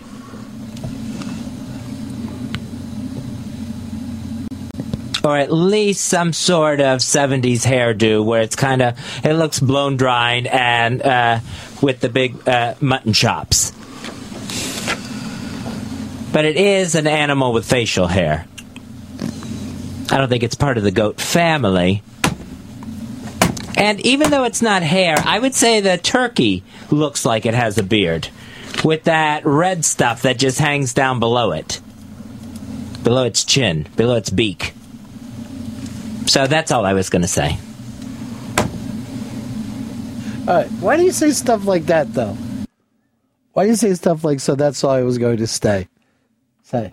That was all I had left. But, who says that? Someone asked me what was I going to say before I started went into that. So though I said that's what I was going to say. But you know that that when you normal people talk, they don't end sentences with, and that's all I was going to say, and that's all I got to say about that. And that's all I got to say about that. Um, Ben, you're on the Ron and Fez show. Hey, Ronnie Fez. I just want to say that I think this uh, this Fez's new therapist is doing a great job. This, you know, the the Todd and Fez thing. It, it is a little nutty, but it makes for great radio. And uh, but Fez has come out of his shell. He no longer just talks about either gay issues or his own personal. Fez uh, you know, we're we're not even saying Fez. He just got pissed off about a couple of things, but you're doing you're you're way more here than not, Fez. You're nodding on the radio, though. So that doesn't Yeah. help. Yeah. Oh shit! Just be the conversation.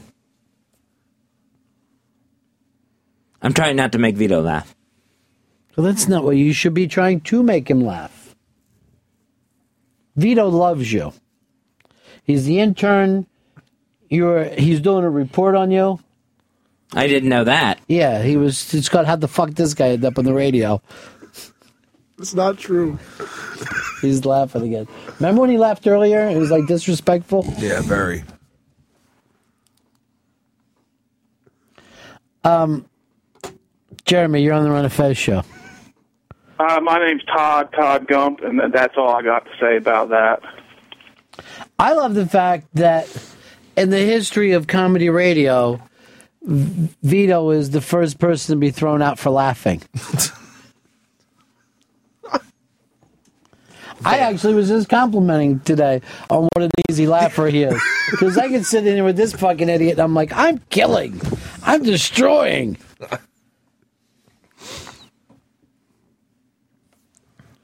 Uh, Nick, you're on the Ron and Fez show. Hey, what's up, Ronnie? Yeah. Guys, uh, to make it fair, man, instead of bullying Vito, you should be yelling at every single listener that listens to you talk. We all fucking laugh. That's mean. Jesus. You're DAing it today, huh? You're nodding. Can't think of what to say. Got you pissed off. Just sad. It's good too, though. Sometimes he's biting his finger too. Look at him. He's shit. fucking biting his finger. Why another man is upset? He should learn to figure out what a pen looks like so he can put them in a cup. Uh, from earlier. Yeah. Got him. Why'd you a- ask him even to come back in? I If didn't. He, if he annoys you like that. The pen again. Vito lost a pen again.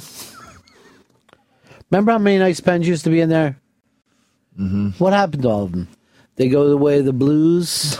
They've disappeared too. I'm gonna re up on pens. Here's what I don't understand. Yeah. And I would like to fucking figure out how he does it. Cokelogic has depressed Fez expression down so well. And I know we've never taken pictures of that, but look at Fez's face right now. When he puts on the depressed face, that's Fez's depressed eyes. It's scary. Cokelogic may be a genius. Looking down, like a kind of like a thousand yard stare. All, if All he's missing is gripping the table real hard, like he's going to fly away. When Fez gets like this, you're going to no sell it too, right? You're not even going to be in a discussion about it. I'm just trying to think of what to say about it. Where if you start to explain yourself, it'll become another cartoon. Oh yeah, absolutely.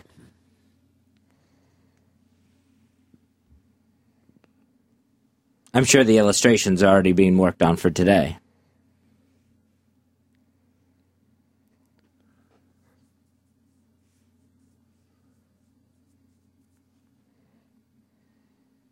Storyboarding, that sort of thing.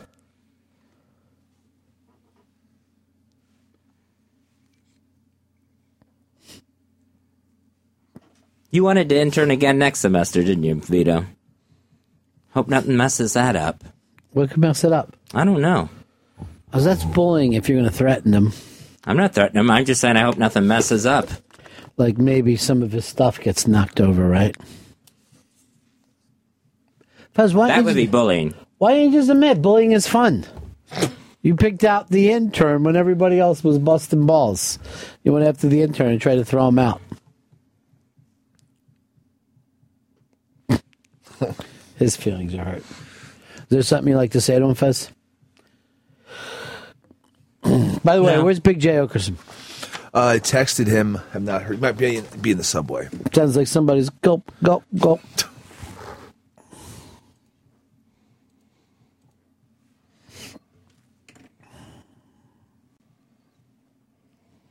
Mm-mm-mm. What got you all? You were having a really good day today. I don't know. Just um, I was having trouble getting through the Rankum game, and all of a sudden it all popped up on came? me. Then Todd came. Yeah, it all just creeped up on me. Do you um? Do you see Todd and Fez as Goofus and Gallant? Yeah, I mean, Goofus messes things up on purpose. Todd just is a mess up. So you I see, mean, Goofus does it out of maliciousness. right? Todd is just a plain fuck up. And how about Gallant and Fez? They're the good ones.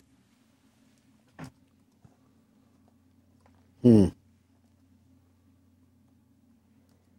They're both good.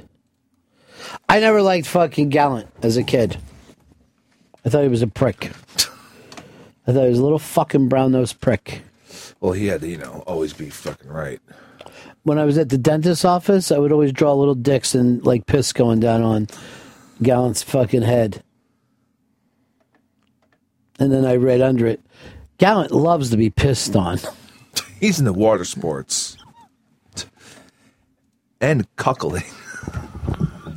Even at the young age, he do. He wanted to watch other people bang his chick. I was just thinking about when fucking Vito got yelled at. How come you don't stick up for your intern? I stuck up for him. You let him fucking dry out there. Look, the kid is having a nervous laugh. It's all it is. Yeah, but it's too late for you to get into that. Did you notice, Vito, who came to your fucking rescue? You did. Only fucking Daddy Ron. Aunt fucking Hicks left you out to fucking dry. I never leave a man behind, though. That's the difference between me and Chris Stanley.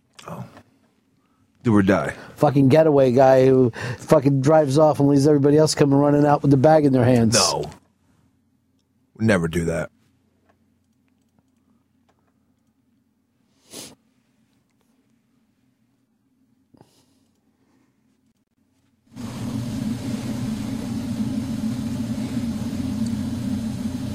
That was all I had.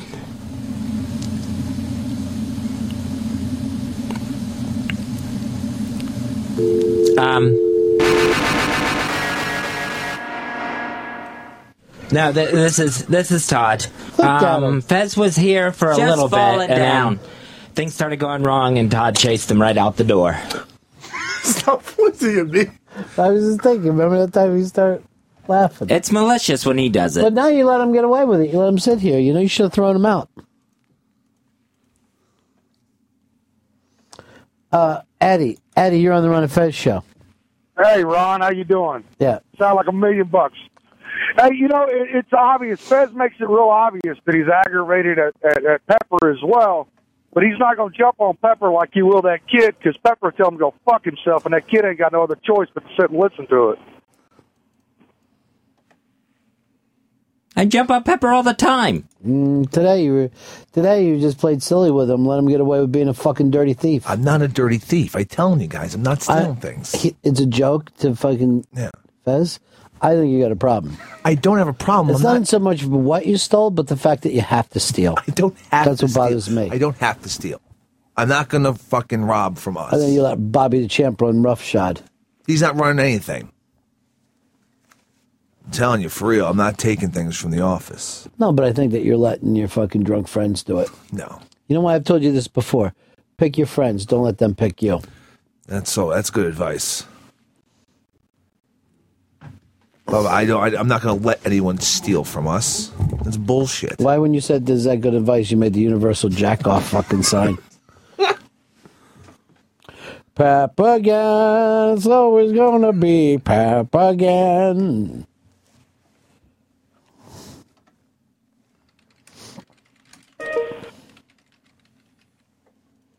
Well, people are loving the rank game. They're still playing. Oh, Jay's finally fucking signing in downstairs. He's got something big happening for Comedy Central. Um, his uh, episode of This Is Not Happening. Did you see any of this at all? Oh yeah, I, I watched it. Yeah, this morning. Jay actually looks handsome in this. He'll, Jay's also appearing at the Helium Comedy Club in Buffalo, New York, this uh, Thursday through Saturday. Helium Comedy Club for for uh, tickets.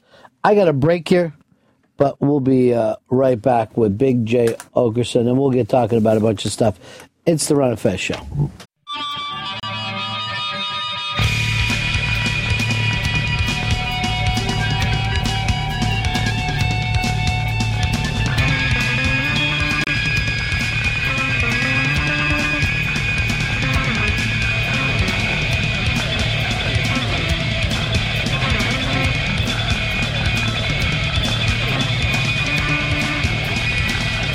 It's the Ron and Fez show.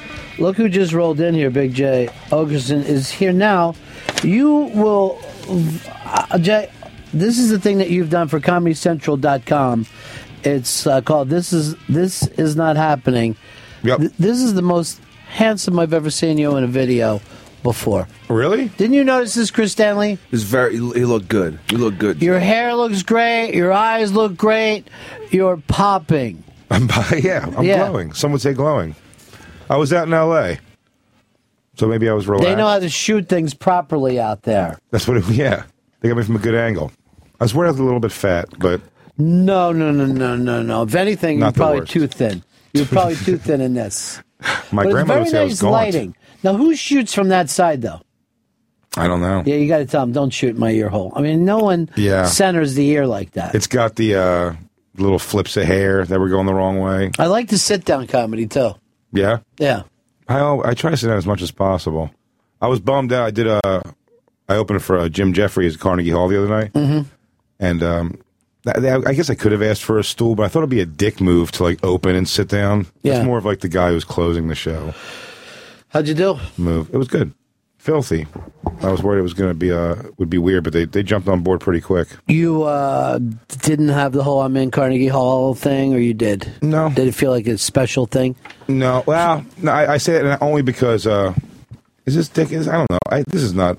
I hope it doesn't sound too bitter, but it's. Uh, I thought it was really neat to perform at Carnegie Hall, but it wasn't my accomplishment. My accomplishment was simply knowing Jim Jeffries. Right, but you—that's also an accomplishment. I've been able to open at Carnegie Hall. A lot of people go around and say I was the guy who opened for the Beatles, and they feel like that's something to take the rest of their life. You played Carnegie Hall. Not everybody can say that, but I noticed this, and this came up last time, Chris. We talked about it after you left. You have no honor of history. It's all just shit to you. Everything's just shit. No, why do you think that? Well, you're an entertainer, and the amount of people that came before you, generations before you, you just act, you act like they're just shit and they're just crap, and we ended up laughing about it after you left. No, I don't think. I don't think they're shit. I think it's just what you're talking about, like, like the history of comedy, right? Like who I find stand out funny. You think comedy got funny about 89. There was nothing before that that you're impressed with. Not until Carol Leifer jumped in the game was I able to even open my mouth and laugh. I uh, I uh, I like the Carol for reference. These two guys won't fucking sell you. It's because they're pricks. I um no, I thought no, that's not true at all. I think my favorite special of all time probably is Bill Cosby himself. I think it's the best one, and that which is clean. But that's a Philly thing. No, I don't trust Uh, the Philly you think- thing. you think it's straight Philly? Yeah, we're doing it. It's Philly, everybody. Temple on the rise. Yeah.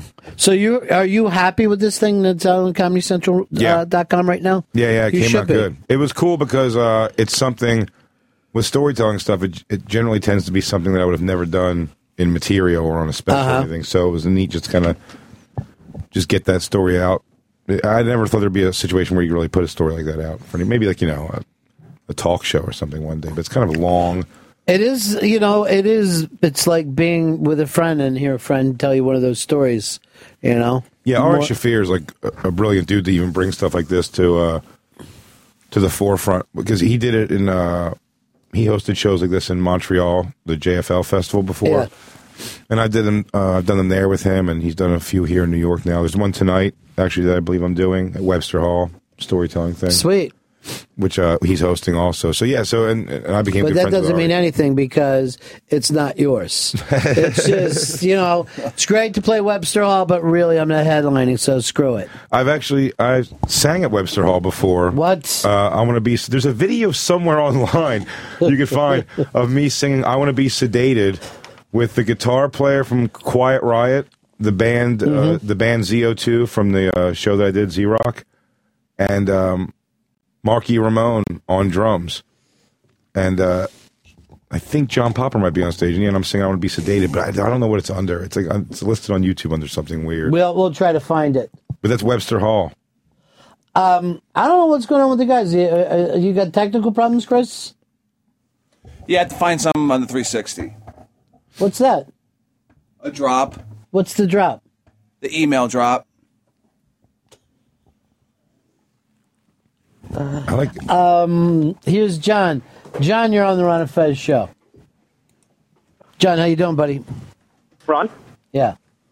Hey, man, I just wanted to say um, I'm just having a real rough time and uh, wanted to thank you guys for the past uh, year of radio.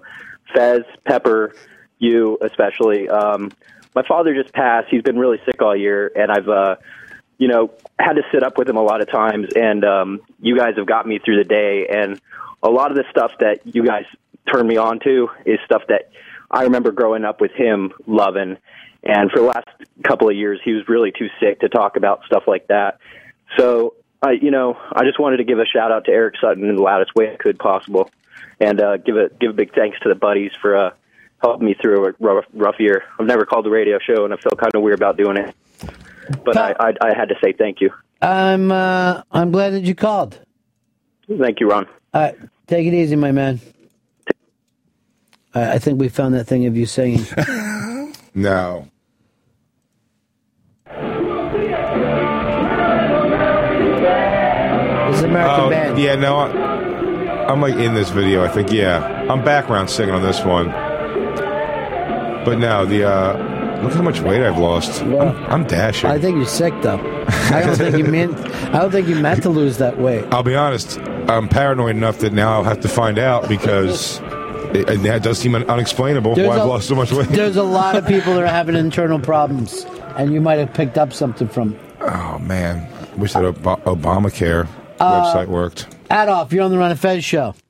Hey, Ronnie, don't let Jay fool you, man. He killed it at Carnegie. Did he crush it? He crushed it, dude. It was unbelievable. He was great. So why do you come in here playing that down, dude? you killed the Carnegie Hall. No, it, it, you killed the Carnegie Hall. I'm not arguing that it went well. I'm just saying that it's. Uh, I'm just saying.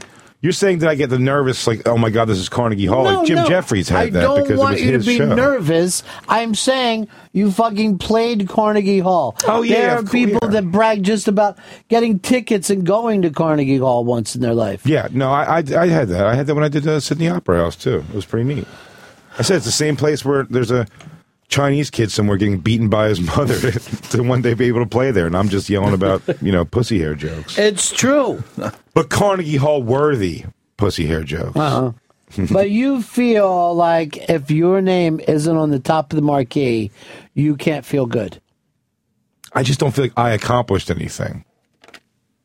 I feel like it wasn't my like.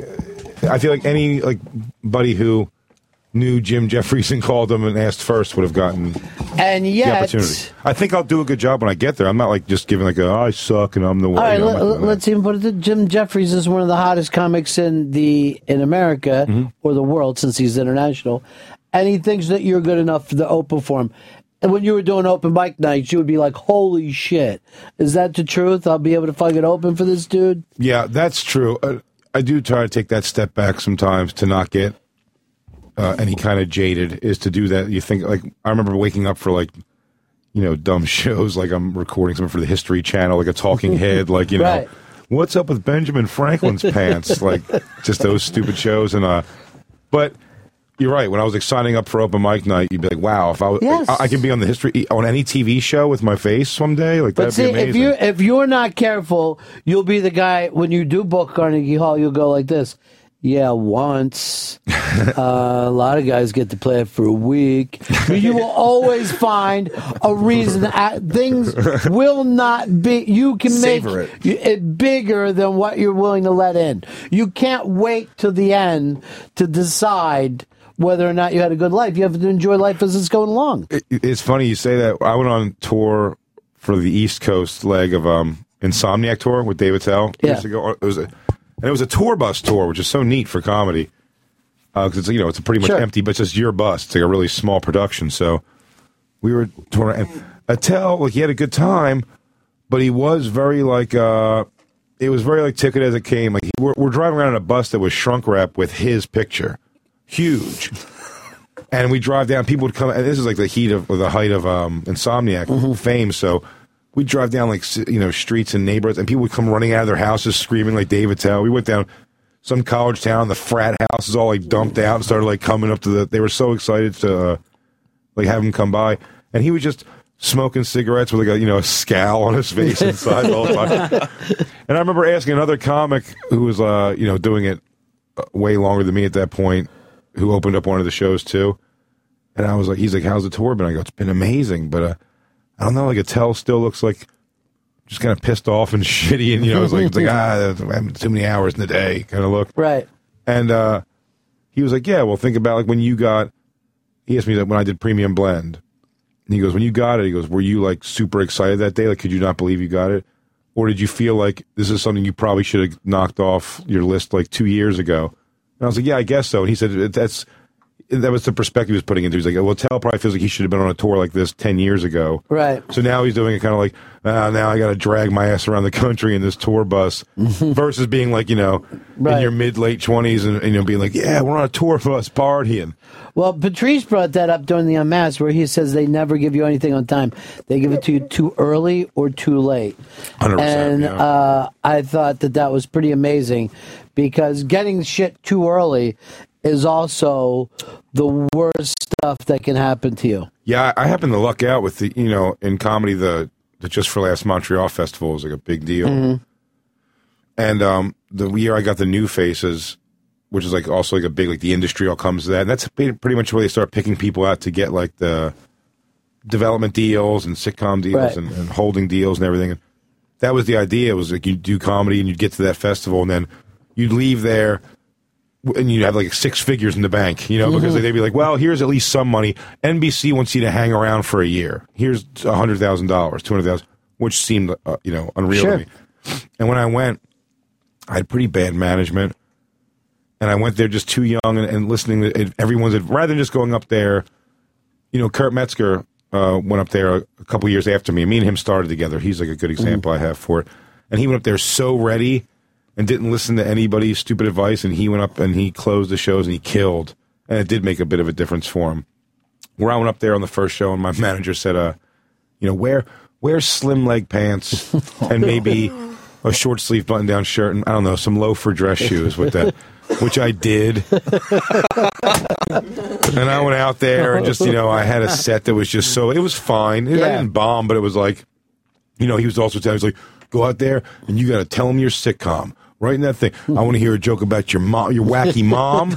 I want to hear a joke about you have a you have a baby. Like my daughter was a baby at the time. You have a baby. I just want you to go out there and just lay it out for him. Your wacky, you know, uh, the Spanish speaking in laws. You know, and I'm like, uh, okay. And I went out there and it just sucked dick. And uh, I walked away from that very very unmemorable. And then a few years later, I just lucked out and the chance to get the opportunity to do the uh, the nasty shows up there, which are the other big kind of like gala events there. Yeah. It's like four thousand seat like theaters they do it in, and uh, I just shined on that. So it's like I've I've found my way into the industry like through that. But my big opportunity for like Montreal, like it was so forgettable. When you were going to be the next Jerry Seinfeld. no one cared. Yeah, and, and, and, and the thing is, I just got it too early because I didn't have the the you know the wits about me to be like, it's like I'm not going to put on fucking dress clothes. I wouldn't put on dress clothes. I, I, I threatened. I, yeah, I uh, yeah, I almost walked off of a uh, the th- the third, maybe fourth time I did Comic View when uh, Kevin Hart was hosting it. When I got there Mm-hmm. to Universal Studios, they when I got there, they said that they wanted everybody to dress up for this one, and I was like, well, why? How about we just you know, let's worry about getting some funny people out there instead of everybody wearing fucking zoot suits and I then like putting in- matching, like like the Motown bands. Yeah. Uh, Big Jay's episode is "This Is Not Happening" is up on ComedyCentral.com right now. He's also playing the Helium Comedy Club in Buffalo, New York, this Thursday through Saturday. Um, Hicks was looking around for the email because I wanted to throw this email out uh, with you as well. This is a guy who says I was at a college football uh, game with my girl uh, at the Penn State game. We were in a section of graduated people in their early 20s to people in their 60s. 13 minutes left in the fourth quarter. Penn State is up by three points. It's chilly outside. I was standing to see the game to get off the cold metal bleacher seat. The guy asked, behind me asked me to sit down so his chicks could see. My chick got pissed at me for this. He goes, What's the etiquette in a college football stadium? I bought a seat, so I think I should be able to stand or sit at my choice. My chick says that you have to go with the crowd. It's up to whether the crowd stands or sits. Uh, what do you think? I think this is a great question for two reasons.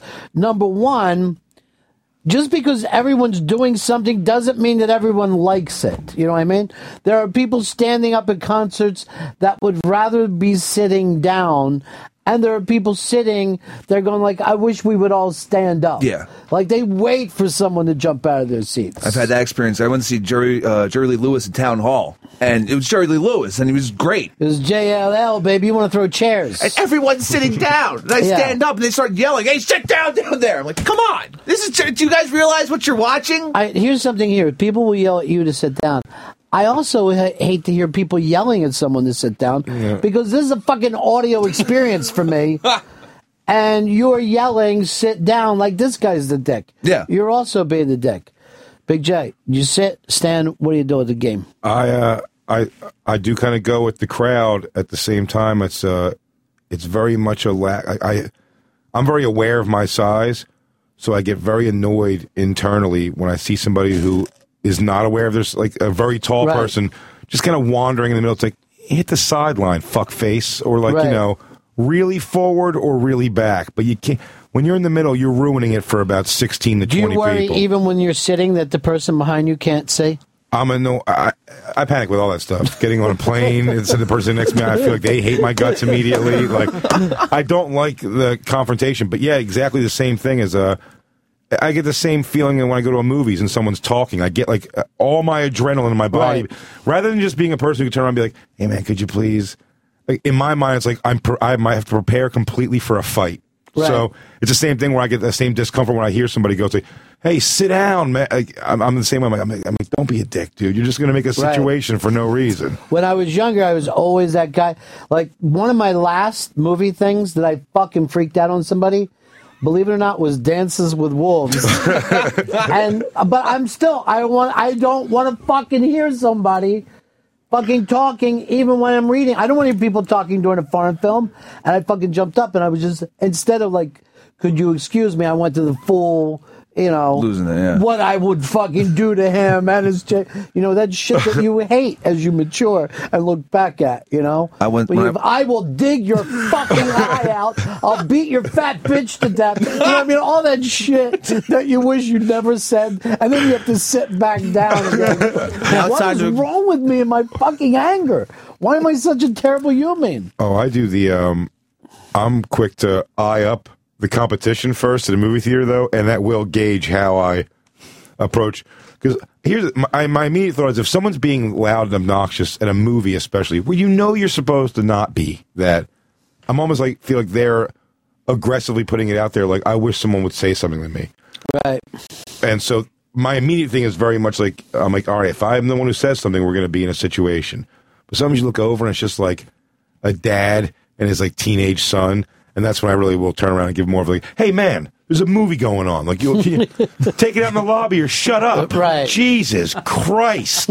and really, uh, but you know, if it's a, if I hear any kind of like a ethnic twinge to it, like I don't even, I barely will turn around. Well, you know, I- it's a cultural thing. yeah, that's when you know maybe I'll get if it gets too bad, I might get an usher involved.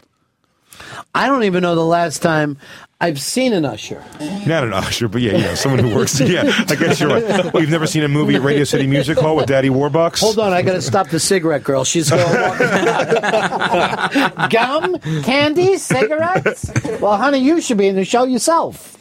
Um, but here's the weird thing of when we're standing and sitting at a group as a group, that's the strangest thing in the world because on some level we're communicating Yeah.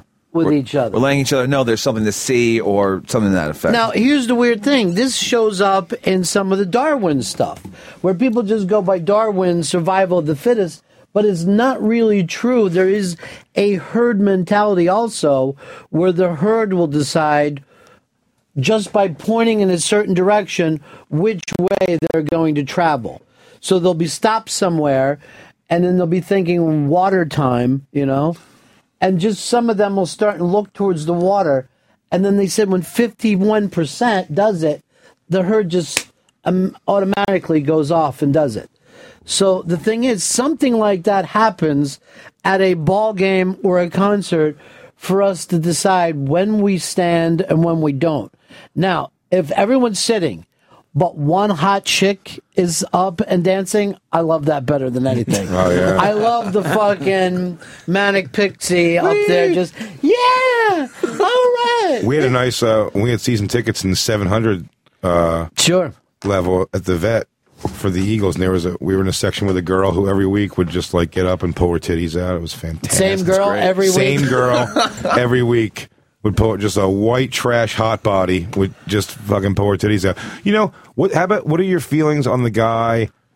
Because I'm I don't necessarily like this guy, but I I feel for him and I, I don't hate him. The guy who gets up, who stands up, but is encouraging everyone around to stand up. So he's not really being a dick and standing up, but you kind of just want to sit. It's like a down moment of the game, but he decides he wants to be the rally now, and he's come on, come on, everybody. Yeah, I was come just like, on. look, dude, I these exp- this is too expensive for me to yell, except for when I want to. Fireman Ed. But the whole thing, honestly, I don't need you to get me fired up. It's the fucking team that needs to be fired up. No, I want to just sit here and watch a game. They need us and see whether they're fired up or not. Uh, Becky in Baltimore, Becky. What's up, Ronnie B? Hey, honey, This is my first time calling in. Love you guys. I'm loving your call. It's really going well. Yeah, sorry. so this is funny that you guys are talking about it. We actually went to the uh, Ravens game this weekend, and the same exact thing happened. My husband and I were sitting, I suppose, in front of two season ticket holders, and the girl tells us, "Guys, we don't we don't do that here. We don't stand up." And we're kind of like, "All right, well, what do you mean we? You're the only two sitting down." so we got really shitty with them. We were kind of pissed off, like, "Don't tell me what to do. We bought our tickets too." Well, then they started being nice, and they were a veteran, and this, that, and the other, and you kind of feel like, all right, well, now maybe they're my friend, and I need to be nice. But then there was also that one guy in front of us that you guys just mentioned, rooting for everybody to stand up too. So it's kind of like this huge conundrum. Didn't really know what to do. Maybe the announcer should Just fucking- say, yeah. "Everyone sit down" or "Everyone stand up." You're just It's- surrounded by dildos. Yeah, it's too much pressure to know whether it's standing. You need it like a church. There needs to be a minister up front saying, "Please rise." So you have to, if you go to a Catholic, you have to know when it's time to get up, down, whatever. That's why Protestants, uh, uh, if they ever said please rise to us, it means that we're in trouble at that fucking point. Um, here's Joe. You're on the Ron and Fez show. Yeah, what about the guy that the, at the concert he'll scream out "woo" and then right afterwards somebody will scream, but they won't scream beforehand. Um, the concert thing, the call and response, uh, has totally. The hip hop guys have gone. You know, would make some noise. Philly makes some noise. Eight hundred fucking times. Yeah. No, you make noise. We've paid to hear noise. Show me some love. Show Yeah. me some love out there. My buddy Lewis, uh, we went to see Slayer Marilyn Manson a few years ago, and he started two full amphitheater slow claps, which was one of the most fun things I've ever. just watching him start it, like him Yeah. actually making a conscious decision. He goes, "I'm going to start to sing up real quick," and then just having it be a whole arena. Like that was so cool. I tried it. I couldn't do it. No one. I'm not a leader. I'm not a born leader. All right, give everybody the slow clap. How it gets started. How'd he do it? Yeah, how to get He started. put his cigarette in his mouth and just stood like just one little step. You know, they have the little guardrail in Yeah. front of you. It was we were in the front row of the lawn, and uh, I guess not really a row. And he uh, stood up on that and just started doing.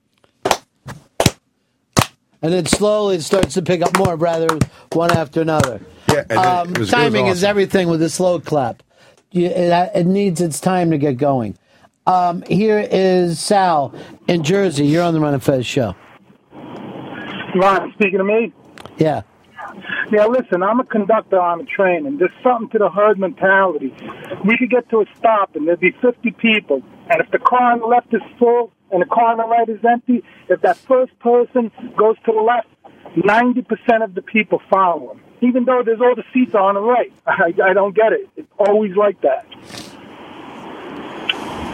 It is a very strange, strange thing that goes down. Um, here is uh, Billy. Billy, you're on the Ron and Fez show. Hey, buddies, uh, real quick, I just wanted to thank you for yesterday. You really helped me out. Um, check it out. Um, I knew this girl, oh, I still know her, but uh, she was out in public, and there was um, a person of a certain color, maybe getting a little uppity, uh, playing music on her phone. Um, and, uh, you know, the crowd kind of collectively started to hate her, so she decided to say, hey, can you please turn that down? And she turns around and goes, you just think black people are ignorant. What is, what is your uh, yeah? What is, what is, what's the what's the whole thing of in public, like playing music on your phone? That's fucking obnoxious, Well, right? let's get this out of the way. You're a fucking huge racist. So that's Well, yeah, I'm not gonna argue with He's that. fine. Um, yeah. The worst thing that ever happened in New York was headphones. You know what I mean? Oh, yeah. New York with that 1980s big fucking boombox This where someone could just come in and change the mood for everybody and the, see people acting like they don't hear a giant boombox on a plane was always the thing. Like your your chick would look at you like, "What is with the music?" And you're like, "No, it's fine. This I isn't really happening." like like this fucking song. It's Public Enemy. It's really good. Just don't look at them. Don't fuck with them." Um, here is uh, Ezra. You're on the Ron and Fez show. Hey, Ronnie, how about at a NASCAR race where it's so damn loud, everybody's wearing earplugs and earmuffs, yet people will yell at their driver when they come around the track like they can hear them. And then, not only is it one of the loudest sports, but they're driving around at 170 mile an hour, like your driver can see you. So sit down. It, there is you can't really fire up a NASCAR driver, I imagine. You know what I mean? Like there's no home court advantage. I even hate the fact that there is a home court advantage. I hate the fact that the Celtics, being professionals, are more likely to win in Boston than they're in than if they are in Chicago where they're like, no one likes us here. They're booing. This really I don't have the energy without people yelling for me. You're a fucking professional. Win. That means those e- the Philadelphia Eagles must be like sadists then, because they don't win at home ever. but somehow they're in first place. Because they get called names when they're playing at home, and that's when it really hurts. You don't mind being hit with a bottle on the road, but at home it really does get you down a little bit. That Bucs Dolphins game last night in Tampa was a sea of teal in the fan, in the uh, stands. Yeah, just all Dolphins fans. That's crazy. Um, let's go over here to Corey. Corey, you're on the Ron and Fez show. Hey, buddies. Uh, first off, I'm a Cowboys fan, so I know you love me, Ron. Uh, second of all, I was at a Nashville uh, uh, Titans game the other day, and uh, people were just sitting down, third and two, you know, fourth quarter, fourth and one, they're going for it. People sitting. Why would you come to the game? I know I, I might be annoying, but I I feel like I have to get everybody into it. You're wasting your money. I mean, the experience is is dead you're just going to sit there and watch It's it not like your home. job to get everyone into it. This guy's right. You're not there to pump them up. If they're not pumped up by the game itself, what does that have to do with you? And see, there's a different kind of fan that go. We're now in the world of the corporate fan.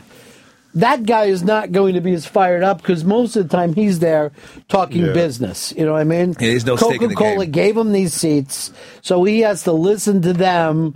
You know, act like why he should be their new distributor or whatever. He's not all fired up. It used to be anyone could get tickets to a game, and the lowest of the low, nothing to live for but their team, would go there and would go crazy. Go back and watch uh, the old Bronx Zoo videos from the 1970s. To play at Yankee Stadium was a dangerous, fearful thing. You looked out. There was every ethnic group. They were fucking going crazy, and the other team was worried about getting out of there. Go to Yankee Stadium now, and it's a bunch of rich people who don't give a shit. They, They look- don't. Their life isn't isn't bad if the Yankees lose. They look bored. Like, if you watch the games, they, people just look bored watching it in the stands. It's ridiculous. They used to be. It used to be a real home field advantage when you had, and I don't want to call them the lower class of people, but certainly the working class of people who wanted their team Yeah. to win. To throwing snowballs at Santa people. Yeah, that's the people that would give you a home field advantage. Can we possibly? Fi- I'm so curious. Anyone ever interviewed the guy who was playing Santa that day? They always say they threw snowballs at Santa, but the guy himself just like lives in obscurity. Yeah, he's some guy from Jersey. Story comes up a lot, but he's Yeah. oh wherever he's at, he's always probably just sitting home like, uh, hey, Chris, and I we have a see if you can book that guy, and he's got to be pretty old by now. You know, because that's like what thirty year old story. Yeah. He got hit in uh, Veteran Stadium by literally like by eighteen thousand snowballs. the stadium really. and I brought the, you know, when people would say, you know, uh, they always give that of how bad people in Philly are. Yeah. And my uncle actually said this once. He goes, "Look, I hear that story." That was the shittiest Santa Claus I ever saw in my life. He was fucking thin. His suit looked like shit. I go, you're rationalizing. You justified throwing snowballs at a Santa Claus. You, you mother, they're the same fuckers that picked Barabbas over Jesus. um, here's uh, here's Jamie. Jamie, you're on the Ron and Fez show. Hey guys, how you doing? Yeah. Hey, um, I was at a Dave Matthews concert uh, this past June, and uh, it was in the it was in the yard. You could move anywhere out there, but I had a guy come up to me and goes, "Hey, buddy, your whistle it really hurts my ears. Could you not do that anymore?" Why are you whistling? You know, I can whistle really loud, which you know Now, I'm let's not hear you to whistle. hear me. You want to hear me whistle? Yeah, yeah, you, you whistle too loud, dude. Why would you do that at a concert? like to show his appreciation. Uh, yeah. he just loves I used, to have, Dave a- I- Matthews. I used to have a buddy when we go to sporting events would high five like so hard, like his stupid Italian yellow gold bracelets would fly off of his fucking rim. What a dickhole that guy was. But yeah, he would like high five you to hurt your hand for to, for nothing, just to prove it. It didn't. And it's the same thing. Why scream and whi- I don't. I don't get the. uh It's weird as a performer to say this, I guess, but just the being a public spectacle from obscurity does holds no allure to me. I don't want to do that. I don't want to lead the cheer at a game. I don't want to like do any of that stuff. Why don't you come dressed as a Viking to the game? Will you be one of those guys? Hey, everyone! I'm the unofficial mascot. Yeah. I got a beak and I'm blowing fireballs out of my wrists. The weird thing is, is like we cannot agree whether You want to go to the game and act crazy, or go to the game and watch a game? What do you think is a better fan, Fez? The guy who goes to the game and watches a game. You think that's the home field advantage, though? I yeah, I think that people that are just sitting there, or is the home field advantage people going crazy? Psychopaths like those Raiders Yeah. fans, de- decked out and look, look like Legion of Doom. They're not watching the game. Oh, no, but they give the home field advantage. That you're not getting a home field advantage from polite people. You're getting a home field advantage from crazy people. Yeah. And yet, do you really want to be sitting in a crazy place? unless you're crazy, it's probably going to annoy the shit out of you. Um, I well, if I go to a sporting event, I well, I won't go to a sporting event anymore because I'm by myself, and you don't want to be a single person going to a sporting event because you'll get there, and for some reason, the people that have gone in a group, and let's say I just want to go and enjoy a game. You get in a row with people who have gone in a group.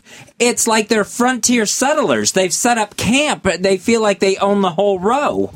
I'm just sitting here. I'm not sure if I've ever went to a sporting event as a single. I tried it. I would never do it again. I mean, I've gone to a movie like that, but I, that's like, oh, I'll go catch a movie for a couple hours. But an event, uh, you know, to go to a, a game is an all day affair. The movie to me is just as bad for the single person. Really? Yeah, because let's say you get there, you get a seat that you like. Movie because I go early. You know, I don't wait till the trailers start to walk in a theater. I get a seat that I like. Theater starts filling up. All right, there's a seat on either side of me open. Couple comes late to the movie. I'm expected to give up the seat that I got there early and picked out and move over, all because I'm the single person. Because I'm there by myself. Fez gets paranoid about being the single person, and he's he's brought up to me single prejudice that he's had to endure. Yeah, like you get it on airplanes. Airplanes, I have been, I think more flights than not, I have been asked to move. Because you're a single. Because I'm a single, and so somebody can, you know, a family can all be together, a couple can be together. I am low on the flight priority list. I get moved because I'm a single person. I always, Or at tra- least asked. I travel single pretty much all the time. So, do you have to move? Um, I get asked. I don't get asked too. I've offered before, but the thing is, like, again, nobody really wants the the bigger guy to make the shift. Doesn't really help anybody ever. Like, no one's looking for me to move, and you know, you're just going to ruin the guys. No matter what, it's going to be bad. But um, what I'm more surprised about with your anxieties, Fez, is that you go to a movie that you're going to have to have any stranger next. Like I try to go to movies times that it's going to be like you're my you're a favorite. thing- comic. You got middle of the day open. Oh, that's the best. when I when I went to see the Metallica 3D thing, Yeah. it was it was uh, there was four four other people in the theater. It was fantastic. Gravity, same thing. It was like very few people. You're a big Metallica fan. Uh, big enough. That was a really cool thing. I thought. You should have came up to that um, thing uptown with us when they played the Apollo. oh, you went to the Yeah. uh, the Harlem con? Yeah, I heard Yeah. it was amazing. Yeah, it was. I would have been standing up in the front, ruining some dickhead's You would have been time. one. You, you would have fit right in in that place. I wouldn't have gone to that by myself. Did you go? Yeah. That Fez went. He Did had- you like it? Here's what happened. Fez was wearing earplugs, but then during the show, I reached over and pulled out one of his earplug, and he literally hit the floor when he found out. So later, he told me that he didn't even think that his earplugs were working because it was so loud with plugs on. But once I pulled the plug out, you said you physically felt it go through your body. Yeah, it felt like a brick to the head, like I actually got shoved by sound. Really? And then I just hit the floor because I'm like, I can't cover up this ear fast enough. They're a great live band, huh? Did you enjoy it? Did everybody enjoy the show? Oh yeah, it was a good time. I enjoyed it. I took didn't go? Xanax. No. How come you didn't go? I was working that night. You, no, that's right. He was working his uh, Davey Mac Party Time show. The Davey Mac Sports program. That's where some of the Ron and Fez stuff has disappeared too. Did you go to the Riotcast comedy show? I did not make it that night. No. You're You can go to anything that He's a you're bad invited friend. He's a bad friend. I heard Dave killed again. Huh? Killed it. Yeah. Davey Mac killed it at that show again. Did yeah? Yeah, Yeah. world's worst comedian showed up. On fire. Yeah. He's just um he's a natural. Um let's go over to Austin in Long Island. You're on the Ron and Fez show. What's going on, guys? Davey Hey. did kill it the other night. He was very good. What's up? Davey did kill it the other night. He was I know. very good. And what Yeah, else? b- uh, Fez, I agree with you. I went to the movies once by myself to see like Taken 2 a couple weeks after it uh, came out, so I figured Sure. I'd be the only one there. I got very high in my car by myself, and uh, I got in a little late, and I find my seat, and then I realize there's two people in front of me, and they're the only other two people in the theater. And my paranoia took over because I was so stoned and I couldn't move. I was literally locked into the seat because I thought that they would think I was crazier if I moved my seat, and it was just the worst experience of my life. Well, that I've- happened to you, Fez? Yeah, yeah. If like I'm the person there by myself and a bunch of people decide, you know, even though there's plenty of seats, they're still going to surround me. I'll get up and move. What kind of other single problems you have? Um, Masturbating outside? No, the uh, diner that I go to sometimes, where I get put at the tiny table because I'm one person, and yet if I if it was two people, just one person more, you get the giant booth service. Here, spread out, put your bag down, have room for your coat. By just having one other person. You know, your points are valid, but the cranky grandmother thing that you have makes seriously. I feel like I'm looking at my watch. You want to get home? I went and visited her, mom. Um, But it's true, and people don't give it a second thought of, you know what, this person comes into the restaurant and says, you know, and pays for food, is a regular, but yet we have no problem just squishing him over to the side. they'd be glad if you never came back. I'm sure. Um, here's Jack. Jack, you're on the Ron and Fez show. Hey, Ron. Uh, you know, I like going to games. Great time. Everybody getting involved. Uh, what drives me nuts and what ruins the experience is when there's somebody behind you and they think they're the coach of the game and are yelling, thinking like they're making a difference, calling plays. Yeah. Uh, there's a lot of really smart people at sporting events that really should be in the business. Isn't it amazing? It's like it's t- it's two completely opposite complaints by each different kind of person. Right. Like, the guy like the guy wants to coach. He goes, oh, "These people come to the game. They just sit there and, and and stare at the game. Yeah. and just try to you know watch it. When it's like you know, shouldn't you be out there just throwing stuff and screaming at your neighbor? And, uh, and then the guy, you know, it's like the other guys. That's so weird. We really need dead sections and we need rowdy sections. You know, something behind a fence that they're they can't throw shit and hit anybody with. um, But you're right, though. You do. You require the lunatics to make any kind of home field. That's advantage. the home field Yeah. advantage. But I'm Uh, never. I'm never the guy who does any of even concerts. You know, it's like sing the part like louder. Like I don't. I don't. I don't. But you know the band will leave if people like you. Fez is saying he doesn't want people to do anything but clap. A band's going to leave that town and go like this. They this place sucked. I can't tell you. It's a dead crowd. This is the fucking thing. I was just reading um, the Steely Dan uh, book that uh, who just dropped it off with me. You? Fez? Yeah, I got. Yeah. Uh, was that from Leeds? No, I went and got that for you. Oh, that's nice. Is he coming in? Working on it, but I wanted you to have the book. Well, he was bitching about how old his audience is. He's like, these old people, they smell like mothballs. They just sit there. And I'm like, they're your fucking age, dude. you were around at 65. so were they. Um, let's go over to the blowhard. Hey, blowhard. You know, I am sick and tired of jerks who go to the game and want to be attention whores and get on television. And I used to go to the Jet games back in the 80s and share season tickets. And there was a guy in front of me, and he had this fake plastic jet on top of his head. He painted his face, his hair. He had a cape.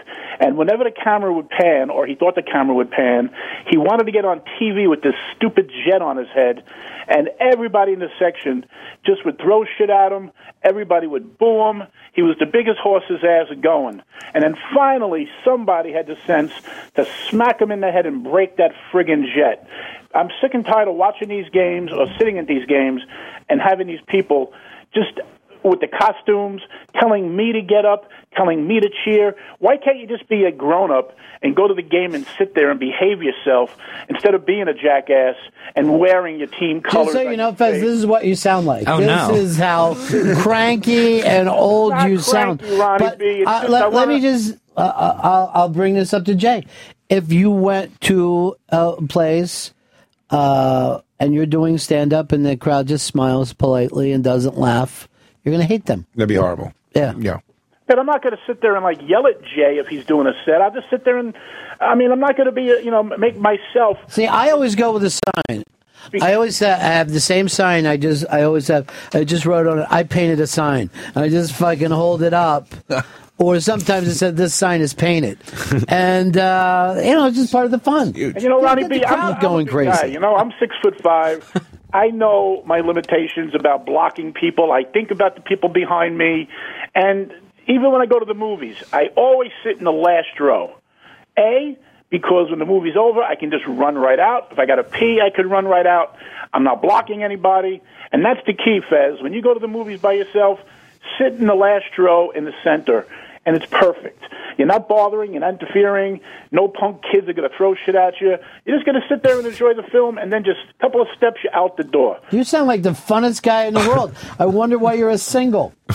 People have been throwing things at the movies that blow. I don't know. They don't ain't thrown at Wherever me. he are, wherever he goes, it Change seems like theaters, they're throwing man. stuff. I realize in this conversation how much, though, in situations like concerts or sporting events, I really do rely on other people completely because I'm never.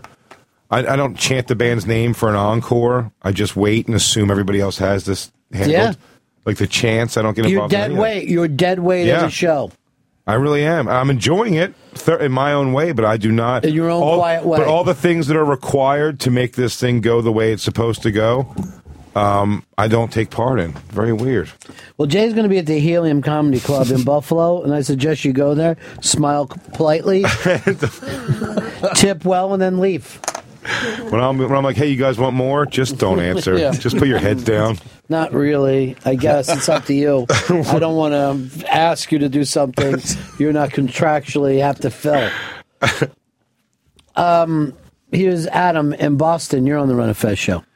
Hey, buddies. I've, I've been making the argument about home field advantage and supporting your team since that classic Seinfeld episode where really the only sport that matters home field advantage is baseball because you get to bat in the bottom of the ninth and typically your team is geared around the shape of your park, like at Fenway where you have a strong right-handers to, to hit them onto or Right. over the wall.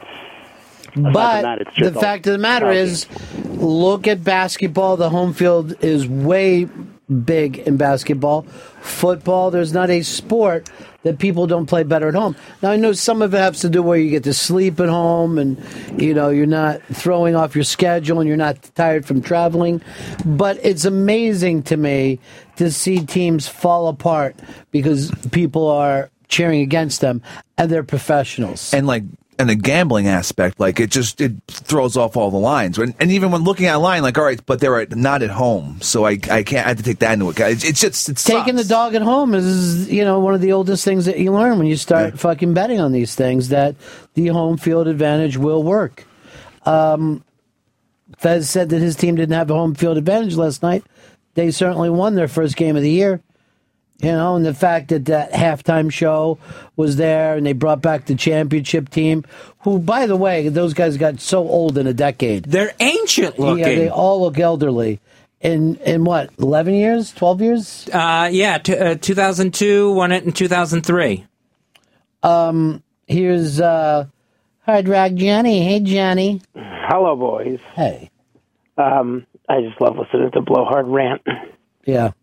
I mean, I, I do have to say though, I was at the game on Sunday, the Giants game, and it was it, it does get a little annoying when there's people who, you know, try to get you to stand up and yell. But what makes me more angry than that is when the players on the field have to decide that it's time for them to wave their arms. And say, Defensive fucking lineman. Come on, jerk off. Get in there and make a tackle. Don't worry about Four whether fucking guys on the bench standing up, waving a towel. Let's go. Like, you know, go in and make a fucking up. play and I'll cheer. Sh- otherwise, shut the fuck up. You know, I, I just um, Maybe that should be your cheer. Shut the fuck up. Shut the fuck up. I try to, you know, I mean, I'll yell and I, you know, I mean, I'll come back from a good game with a little bit hoarse, but you know, it's it just people are just really kind. I would always do positive cheers when I was. Uh, I would do like these positive things at spring training games down in Clearwater because there'd only be like I don't know what they got like three or four thousand people, and I was always have seats right on the fucking rail, and always be like the sixth inning and in between innings, and I would I'd go and look up shit on the first base coach, and I would get up and like, ladies and gentlemen. Coaching first base today led the Carolina Leagues in doubles in 1978, and get everybody, everyone would, get, uh, would just fire them up, and they would go crazy. But it was a very drinking, fun, local thing. But positive cheers. If you ever try to do it, it's really great because we would do like uh, we did. Tommy Lasorda lost weight. Tommy Lasorda lost weight, and he came out and tipped his fucking hat because he dropped all this weight, and he was like really glad that people knew. But even before that, like he'd be walking around, and we go, like, "Tommy looks great, doesn't he?" Look at and like he would be right next to us, so we could see him just being very happy. He's That's lost a ton. when you go to a game early, sometimes you get in and they're warming up. Like every now and then, you'll get that interaction with with a player who's warming up, and that's always kind of fun when you can get a little bit of something, whether it's positive or negative. Yeah, I think they're never ready for a positive heckle, and it's always like really fucking funny to them. I tried so hard to have moments like that with Iverson so many times. Never happened. He couldn't have always cared less. I guess a big oafy fat white guy in your face. I'm going, you're really great. And he's like, he's like, he's like, "Ah, I like you. you're good. I like your hair. Iverson would be really fucking happy to um to, to hear from you now, though. I doubt it. After my Bad Boys of Comedy and thrice appearances on BET's Comic View, maybe. Just tell them you give them a couple of dollars; they'll be thrilled. Poor best. I don't know if you know this, Mr. Iverson, but I've opened the Carnegie Hall recently. Hmm. I think he just decided that his other arm is cold too, and he needs to sleep for that. I'm going. You should go. You should go down in March. They're going to retire his number. I'm going to do it. You know, No, I, I've always wondered why Johnny doesn't big, do a big show at the Hard Rock, do a big comedy show. You know, I, I got to tell you, I've tried. I've talked to some comedians um, that we all know, and a lot of them are a little. And I, I even, you know, put some good offers together, but a lot of them get a little scared because you know, hometown clubs. They don't want to piss off whether it's Caroline's or whatever. And I, I get. Oh, is that right? Yeah, I've, I've, I've definitely talked to more than a few guys who are, you know, maybe on the same channel as you guys at times, and I've, I've offered money and and you know and good money from what I've come to understand, and it's just you know that happens a lot of times. They don't want to piss off their hometown club, which I I, I do get. I, I could respect that. yeah, I, well, I'm not. I don't have that problem. But what if there was You just could, like book, you could book me for Hard Rock. we should do a thing like there's just one single night, you know what I mean? And we'll get a bunch of those comics, Johnny. It would be great. I'd love to, I've, Ronnie. I've told you before, the one person that I want to have do stand up here. I'm talking to him right now, and it's not Big Jay or Fez or Pepper Oh. for that matter. I know you definitely want to get fucking uh, Pips into that room. I don't no, blame you. no, still not Pips. Well, maybe there's a chance that we'll do something one night. I think we should. We'll do big ass night of comedy. All right, bro. I'll talk to you later. All right, boys. See ya. How is Pips? Is he okay? No, uh, he. I threw him out of here because he was green, and then he says he has a virus. He's quarantined. I don't want to be in the same room. Oh shit! I don't like illness. Yeah, it's bad. It's bad in radio. That's why I'm. gl- When someone says I'm sick, I like stay home. Get out. I'm just worried someone's going to come in here with you know some kind of a flu and end up killing cousin Brucey, Oh, and then I'll be like, that came from your show. Because all the air gets mixed up in this place. Yeah, it does. It's fucking habit trails. When Aaron cough and it's over for Bruce. I couldn't have that happen. I wouldn't be able to live with myself. All right, um, you you can hang around, right? Yeah. Big Jay is here. His uh, the iBang also has uh, a link up, but his episode of "This Is Not Happening" on Comedy Central. Um, but you can get a link over on the iBang. Who hosts the show again? Ari Shaffir. And you, you say he's just brilliant at coming up with concepts. He's great. He's just a he's a a, a very organic storyteller, hilarious dude, and just uh he put this thing together, and it's really great for Comedy Central. How did your thing work that time where you uh, were having everybody? Have you done it yet? Where you have everybody go out and just work the room? Yep, we did it last uh, Saturday. How was it? I actually had to run. That's another thing that was interesting about the Carnegie Hall thing was I really had to treat it just like a city spot. Like I popped in and had to run out of there. And Ten minutes after being on stage, so uh, Carnegie Hall, I was on a subway. Like, I was, I was on- still in the subway car, rushing down to uh, to the Village Underground to do the uh, story to do the uh, crowd work show. What's your effing deal? It was great. It really went great. That is hysterical, though. Love it. Yeah, that's just. But isn't that just like comedy? Like, Yeah. Uh, I've got a great thing. When I went down to, uh, I came back. I did the Sydney Opera House. Mm-hmm. Um, with like Jeff Ross and it was a really big like Drew Carey. These big shows we did for just for laughs in Australia, and a week later I was doing a gig in um, Newport News, Virginia Beach, and it was like a I think it's like a B room of sorts. It's a it's called Cozzy's Comedy Club. It's a good place, but I just kind of wanted to do, a gig get out of town, you know, and, and the money was okay, but like they put me up in a, they said it was a condo gig, which, you know, was always again kind of like, eh. Right. we were like, ah, whatever. We go, it wasn't a condo, it was a bedroom in a lady's house. Not the lady who owned the club. It was, she owned the house, the lady who owned the club, but she had an, another old lady living there. And you'd have to walk past all her family pictures and Mhm. furniture and go up the stairs into a room decorated with pictures of ducks and Indians and like dream catchers. There was a TV with videotapes uh, in the bedroom, and it was just like a it was like a week removed from performing at the Sydney Opera House. just like that that that that hot and cold is such a weird uh, And it's true, transition. right? Like, It's yeah. just always going to be true. And she was yelling at me, uh, Yeah. uh, uh, the first night because she walked into it, and the, the shows went great, by the way. But someone who worked there, who was you know an elderly person, also was just you know obviously doesn't get what I was doing, and and so when the lady, the owner, walked in at the end of my set, she was like, I guess she told her like I don't know what this guy's doing, but it's just filthy and whatever. And as the crowd's walking out, like thanking me and asking for pictures and everything, she's going, I don't know if we can do this. Is just I, you don't even have any jokes. You're just filthy, and these terrible things come out of your mouth.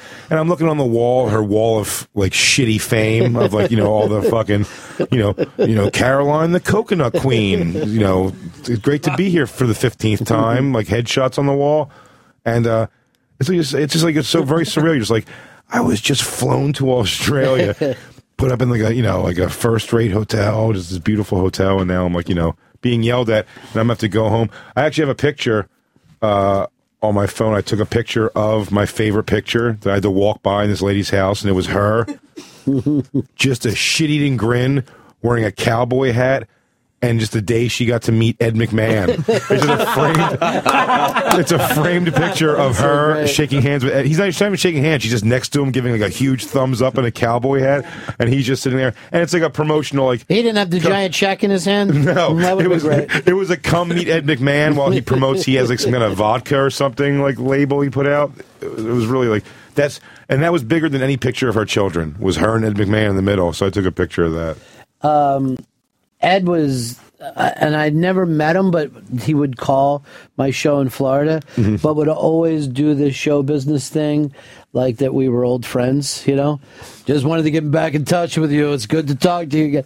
Just such a just a twenty four hour a day salesman. nice. Uh, right away, I thought of you. Did he call you Ronnie? Uh, Ron and Ron.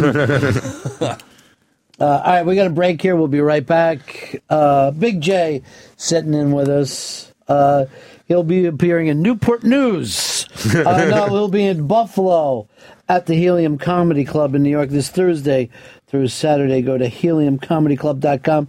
Also, the link is up to, on on the iBang, or you can go over to comedycentral.com to see this is not happening with Big Jay. We'll be right back. Ron and Fez Show.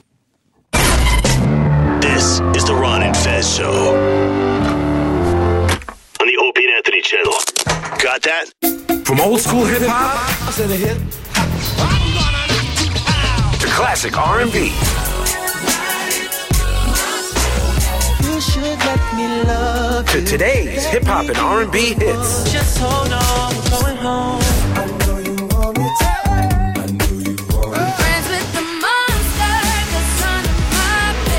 100% commercial free hip hop and R&B channels on Sirius XM. Many colors of diamonds. That's right. Steven Singer has a brand new collection of colored diamonds starting at just $249. Choose from sky blue diamonds, green diamonds, yellow diamonds, black diamonds, and more. No matter which color size you pick, you'll come out the hero. You have to get the woman in your life a gift, and you want it to be a great gift. The more you procrastinate in buying her a holiday present, the guiltier you're going to feel. The guiltier you feel, the bigger the present you're going to buy. So here's some advice.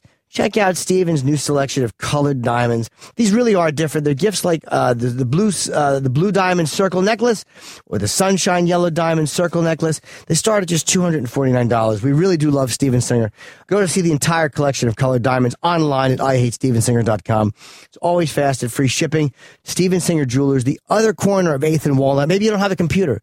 On one eight eight I Hate Steven Singer or online IHateStevenSinger.com. Here's a car question. How does rust get in to destroy your engine's fuel system? It's caused by water attracted by the ethanol that's in your gas tank right now. Ethanol is in nearly every gallon of retail gas. It attracts 50% more water than unleaded. And with water, that means corrosion can begin at any time. But you can protect your engine with the BG Ethanol Defender Service. BG cleans, dries, and protects the entire fuel system. And you can find this service at a shop near you at bgfindashop.com. Remember these two letters. BG. You don't have to be in the office to sound like you are. With Grasshopper, the virtual phone system for entrepreneurs, you can sound like a Fortune 500 company from your couch, your favorite coffee shop, your car, anywhere. Because Grasshopper turns your mobile phone into a full featured business phone system with an 800 number, multiple extensions, call forwarding, voicemail to email, and much more. Turn the world into your office with Grasshopper. Sign up at grasshopper.com,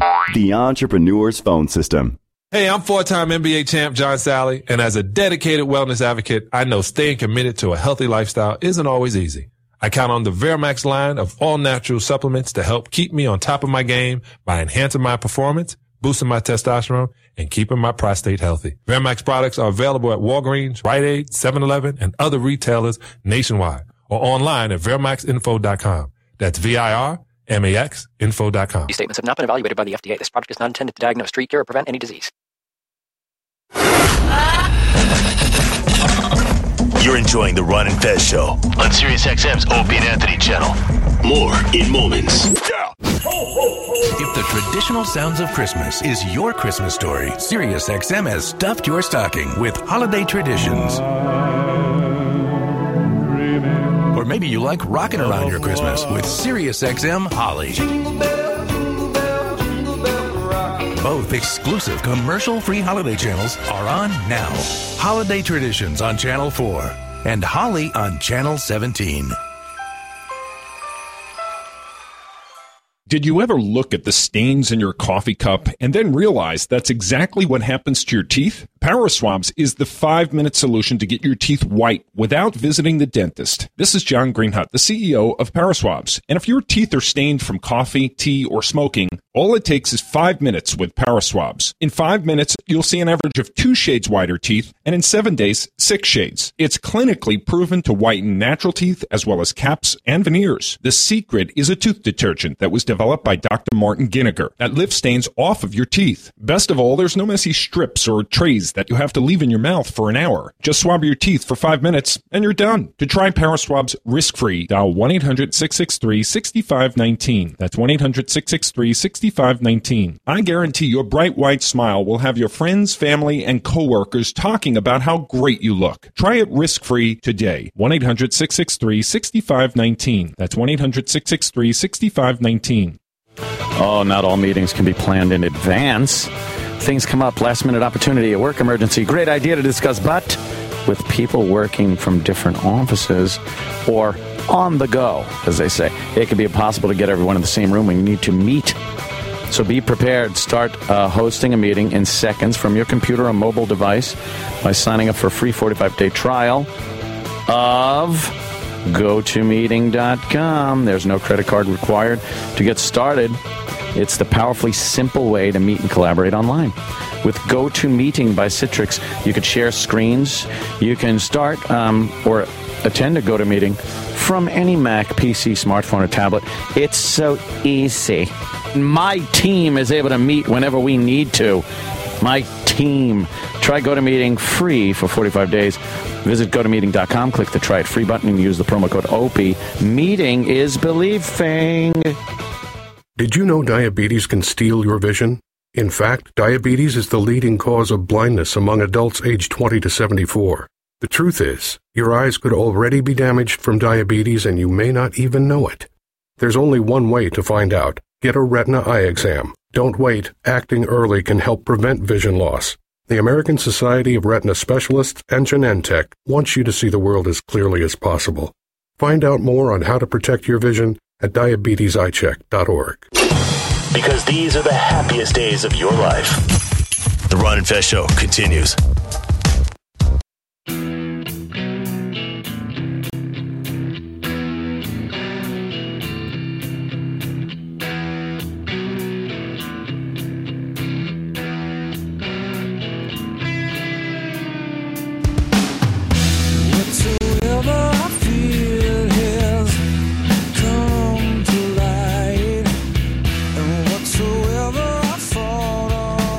It's the Ron and Fez Show. 866 Ron Zero Fez. 866 Ron Zero Fez. Fez, I got a lot of emails here. People accuse you of being a bully today. I think you'd win a lot of people back over if you apologize to Vito. I will apologize to Vito as I get bullied into it by people emailing. I don't understand how that makes sense. What? I missed it. I missed the whole thing. Yeah, you don't. Well, you were en route. Was it start up? You got start up bad? Yeah. He was laughing at the fact that me and Chris left Fez out to dry during a Fez out to dry cartoon, and then he just snapped at the kid instead of snapping at us. Oh, understand. Did you? Uh, I know you were you were talking a lot about the Richie Incognito story. Did does anybody feel his defense that he's made like has any validity? I, I kind of do. It's all fine with me. I don't give a shit what happens down there in Miami. At the, ga- I mean, no, of course, but I mean, like, just the point when he said his thing, I, I sort of believe it because I know how I text with friends and Sure. stuff. And it, it would sound like I hate some people, but we're we're Um, definitely. I don't think Chris and I ever say a kind thing to each other, but but you know what I mean. There's so much love in all the mean things that I'm saying. What I'm trying to say is, I wish I could just fucking grab you in my arms and hold on to you and tell you uh, uh, I value your friendship. But instead, I just call him a drug addict. And, uh, you know what I mean? Still a waste of space and the worst person I've ever met. That's getting a bit much. But it's true. I do feel that way from the heart. it's just that this society doesn't allow me. I told Chris uh, out in the hallway when I was walking in that uh, how much how hard I laughed last week when some guy called in and his last words were he said I love you Fez and he, he goes Hicks go fuck your mother Yeah. and it, it just the the genuine slow buildup of taking that in what just happened and he goes Hicks goes uh he goes that was uncalled for and just mean you fucking cunt face that made me laugh for two I mean two straight hours I kept rewinding that on in demand That guy was Fucking- a jerk. cunt- just a, Cunt cunt, face, a yeah. cunt face such a basic hilarious thing to call somebody Um, and yet all true, and yet all true. So you uh, you really don't end up caring much about what happens between men. A man can't be bullied, correct? an adult? No I look sure. Yeah I guess that one could but an NFL football player? You got that far? I don't know if you could be a bully or someone who could be bullied and make it that far in like your professional career although you know Aaron Hernandez is a murderer so and he made it that to that point Right. too so I get I don't know but it just seems like uh there's got to be a better explanation than the guy was bullying him and he just accepted being bullied for a while and then like I'm not taking it anymore. It just seems like a weird The whole thing is weird. a weird path for an adult to go. I'm not saying it can't happen, and I'm, I'm definitely not pro bullying. I'm quite the opposite. Here's what I'm starting to see that I'm noticing people that are bullied, and I call them friend dads. And that's the dads that are out there that are attempting to be a friend with their children. I see them getting kicked by little kids. I see them being yelled at by little kids and spat upon by little kids. And I'm like, I guess they want to be treated that way. Or I guess the thought of not being friend dad is frightening to them. The kids spit on the parent. Yeah, I see it all the time. The, like people will lose their shit, yell at the parents, scream at the parents, call the parents' name, and the dad's just like this. Oh, come on, Jasper. Jasper.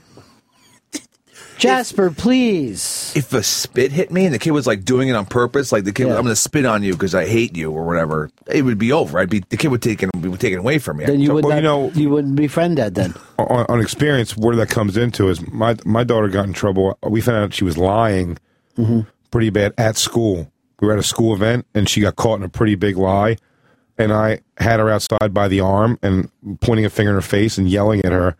And um, for the next few weeks, uh, Child Protective Services was in my house, going through my refrigerator and her rooms, and it's like, what? if- And they go, well, next time, you know, just if she does something wrong, you just tell her you love her, hug her, and then tell her she has to go to her room and maybe no computer for the day. And you were just like, get the fuck out of my house, you dumb Haitian. What are you talking about, you buffoon? I don't know whether you had to make it? Haitian. Because she was Haitian.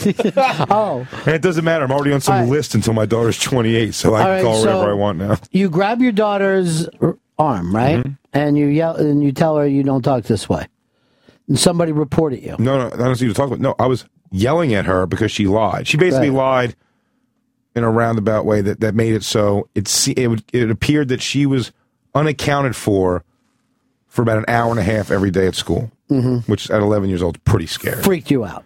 Really freaked me out, and I'm trying to get some answers out of her, and she's like, she's doing the, I don't know. Oh wait, Uh, you know, she, you see how the kid lies coming. Mm-hmm. So I'm trying to scare the shit out of her and to tell me what's going on. And that's yeah, that's it. Other kids go.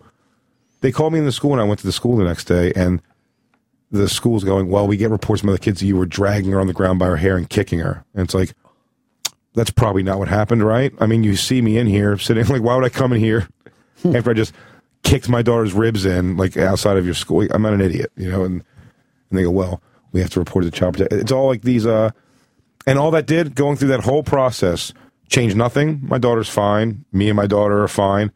All it did was showed her there is a limit, like like, I- like the fear tactic. Even it's just kind of like it's like you, you want to get your ass beat if then, then stop fucking up. eh, That's just gone. That's out the window. She's seen. She's now seen dad can get in trouble if it goes to a place where you know That's mind blowing.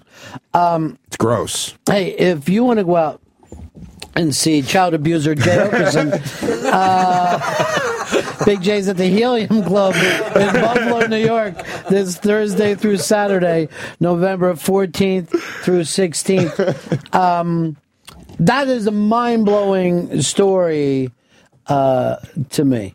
A mind blowing story. It's horrible. Um, Chris, you're on the Ron and Fez show. Hello? Yeah, go ahead, buddy. Yeah, I, my son, when he was about 12 years old, he uh, spit on me. So I kind of wrestled him to the ground and slapped him in the face.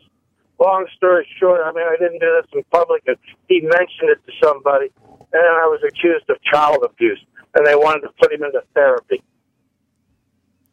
That's- I'll listen to you out there. Oh. Oh yeah, my daughter's in therapy now. Went to her first therapy. It's it's insane. The whole thing is bizarre to me. So I guess this thing happened not too long ago. Yeah. Um less than a year. Yeah. Wow. It's insane. The whole process is insane that they put you through that. And by the way, what was so annoying was how nasty they were to me was I invited them uh, like open arms to everything they wanted to do. You know, the people are going to come to your house, they're going to interview, Right. they're going to talk to you, they're going to talk to her. I'm like, come on in. Because I'm acknowledging this is probably at the end of the day a good system because somewhere there's a kid getting Yeah. you know, he's tied to a pole out back his house getting the shit kicked like you know there's and not being fed and not being clothed. I did what I did to her at the school. We went home. I slapped on her ass over her jeans and I threw her aunt bought her Jordans that I said that she couldn't have because she doesn't need a hundred dollar pair of sneakers Yeah. because she was getting bad grades and not doing well in school. And after that happened, and she got caught in the lie, I threw the Jordans out.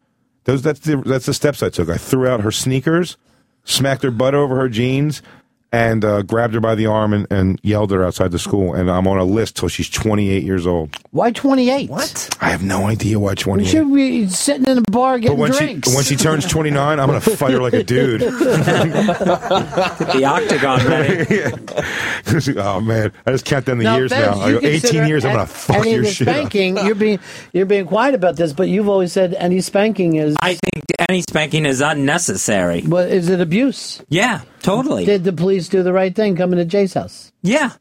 I think I think more oh I mean even though they didn't come to your house over the spanking, I think that's worse than grabbing the arm. spanking her butt over. Yeah. I mean, I guess it's. I can't argue the argument if that's what someone believes, but I mean, like, uh, my, I just like, you know, your kid, and I'm far from pro child abuse. Like, I, I, I would, I, I don't. My daughter is far from abused. I would Spoiled, I'd say. always say this: you cannot take that off the table for a parent. You know what I mean? Obviously, you don't go around hitting people, but that kid has to think this guy is not taking shit Yeah. for their for for the father to have any authority at all. You know, like we would know. My dad would hit a certain tone, and everybody like, all right, let's just let's just mm-hmm. stop fucking around here in the back seat, you know, because we could get fucking hit for it. That thing is the real tool that you have. Now, in the case of this, his daughter's missing for an hour and a half a day that he doesn't know where she is. When you're an actual parent, that's the most frightening thing that you can imagine today. Um, here is here's Mark. Mark, you're on the Ron and Fez show. Yeah, Ron, you sound like a million bucks. Thanks, buddy. Hey, first off, Fez is full of shit. He doesn't have kids, so he doesn't know what it's like to deal with. I've been hit as a kid. basis. Um, Not my enough. Question is though, my question though, is, uh, you know, you and Jay, and I think the same thing. I mean, it's ridiculous that you can't, you know, if you have to grab your kid by the arm to get their attention, and so you raise your voice a little bit. You know, uh, everybody that I know that has kids thinks the same way. So how did we get to that point? I mean, who made these rules? Oh, because I don't think everyone agrees with you. And here's what I also think: every time that somebody does something wrong, they're always like, "Where were the parents? This is bad parenting," mm-hmm. and they always think that somehow everybody else knows that you should see these things coming. Where the kids are getting weird. This is one of the places that the kids get weird because, like, you have a girl. Imagine if you had a mean fucking boy as a kid. And I'm talking about a mean boy because they're out there. Yeah. I hung out with them. In some ways, they were my best friends, but there were some mean young boys in the world that their old man has to just barely keep down. You know, barely. Just some barely can get this shit. I mean, I'm talking about kids who can take an ass kicking and still think it's worth it. You know, mean boys. But there's the, the the bullying thing, especially having an 11 year old, like comes into my life where I feel like she's coming home on a pretty regular basis too, and claiming victim of bullying. Like she's having the hardest time in school. She said, and my daughter has eczema, like on her lips, so her lips get like very like dry, and it does, Mm-hmm. you know, it's it's not the best look uh, in the world, but. sh- As she gets older, she could take care of it, and it won't be so bad. She's a kid, so she doesn't Right. take care of it that great, and she does the, you know, whatever she does and it goes and people will make fun of her and she but it, there does come a point where where she comes home and it's like you know stop just eating shit all the time you know it's like it's like i don't know it's like you come to a point where you, you can do so many consoling and consoling because Yeah. you know a lot of these kids especially in her school for some reason like the, the fathers aren't even that present that's why i felt very i felt very victimized myself because i'm a very like present giving a shit fa- like Yeah. it matters to me if she's unaccounted for for two hours a day i don't want her uh, you know where no one knows where she's at and if she's not okay so I had a very genuine reaction to that, you know. But uh, but a lot of fathers, like I said, I just I think people aren't like uh, giving. And her mother isn't that much. Her mother's much more of the yeller, like you know, she's Mhm. much more vocal, more than any kind of physical with her. And I see the difference in like uh, my daughter will yell at her. Like come at her the same, you know. She'll yell at her, but she won't yell back at the kids at school, which I find is very, very bizarre. That is kind of interesting when you think about it. Like she'll yell at her mom to the point where she just and the thing is she won't do that to me.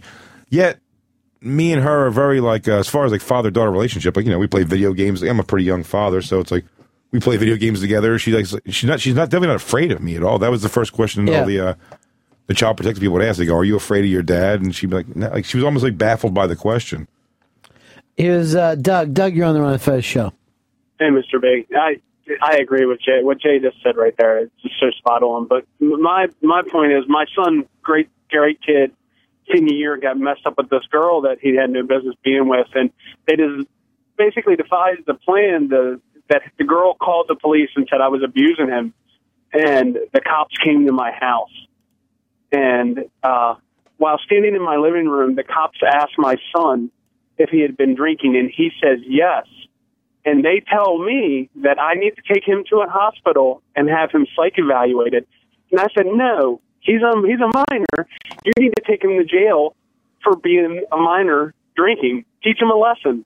And they refused to do it, and they brought that up later. And the only good thing that I had going for me is the psychiatrist at the hospital, who I had to take him and see, was an older black lady who bought none of his bullshit and basically said, "Nah, son, you're going home." That's um, it's it's crazy to hear. I mean, my phones are loaded right now with people who've been in this kind of stuff. It's very, you know, it's funny when, when we looked it up online. Uh, when they said I was going to be on that list for a while, there's a ton of flat, like backlash saying it's like they don't even try to. Oh, I a lady. They wanted me to go to anger management. They kept Mhm. saying that, and at the time where they were telling me that actual legal action wasn't even off the table yet, um, they were telling me I was, I was very scared. I was like, "Can I possibly go to jail for this?" Like, I was getting very. So when they would go, "Would you submit to anger management classes?" and I go, "Yeah, yeah, yeah." Like basically, whatever's going to make this go away. This is ridiculous at this point. That I'm in some very serious situation for what happened that night. Was it seems very like it's it's a bit much, and um. As they kept coming around, like by the end, I started realizing, they go, "Did you sign up for anger management yet?" And I said, "You know, no. I told you I had like three road gigs in a row that I was Mhm. going for. I'll be back after this one, and I'll look into it." She's like, "All right, just very important you get there soon." And I said, "Uh, well, wait a second. I was, I was I'm starting to realize because they keep handing me these papers that are like phone numbers for the places to go, and you start feeling like there's like a more of a business thing involved here. They're not really looking at anything. They're just going, well, this is what we do. We come in, we look. If it's something that seems like kind of unsubstantiated, we just get business for this therapist, you know, or whatever the anger management class is. So I said to her eventually, I go, are you, am I like mandated to go to anger management? Or are you asking me to go? And she goes, I just think it would be a good idea if you go. And then you're almost like, oh, all right, well, get get the fuck out of here then. And I didn't go because I'm like, that's just, I don't need to waste time on anger management. I I'm not even saying I don't need therapy, but anger, I, I manage my anger pretty goddamn well. In fact, for how angry I was that night, I, I managed my anger really well, I think. You know, for uh, for how scared and worried I was. But um, I, I saw the, the anger management thing worked out for Adam Sandler because he got his girlfriend back Mm-hmm. and he made some real friends. You know, some of those guys. And it got Jack Nicholson working again, which was nice. it was nice with a beard. Um, these are wild stories. Big Jay Oakerson's uh, on a list with, and this was no trial. You just get on the list. You just get, and, and and that's what all the things on the internet, people, other people complaining about that. They go, "You're just on it. You can't appeal it? You, but yes, but now, but now you have to." And oh, man, I'm trying to remember exactly what it said. The argument was was really good. It's like you can appeal it, but it's like it forces you to like.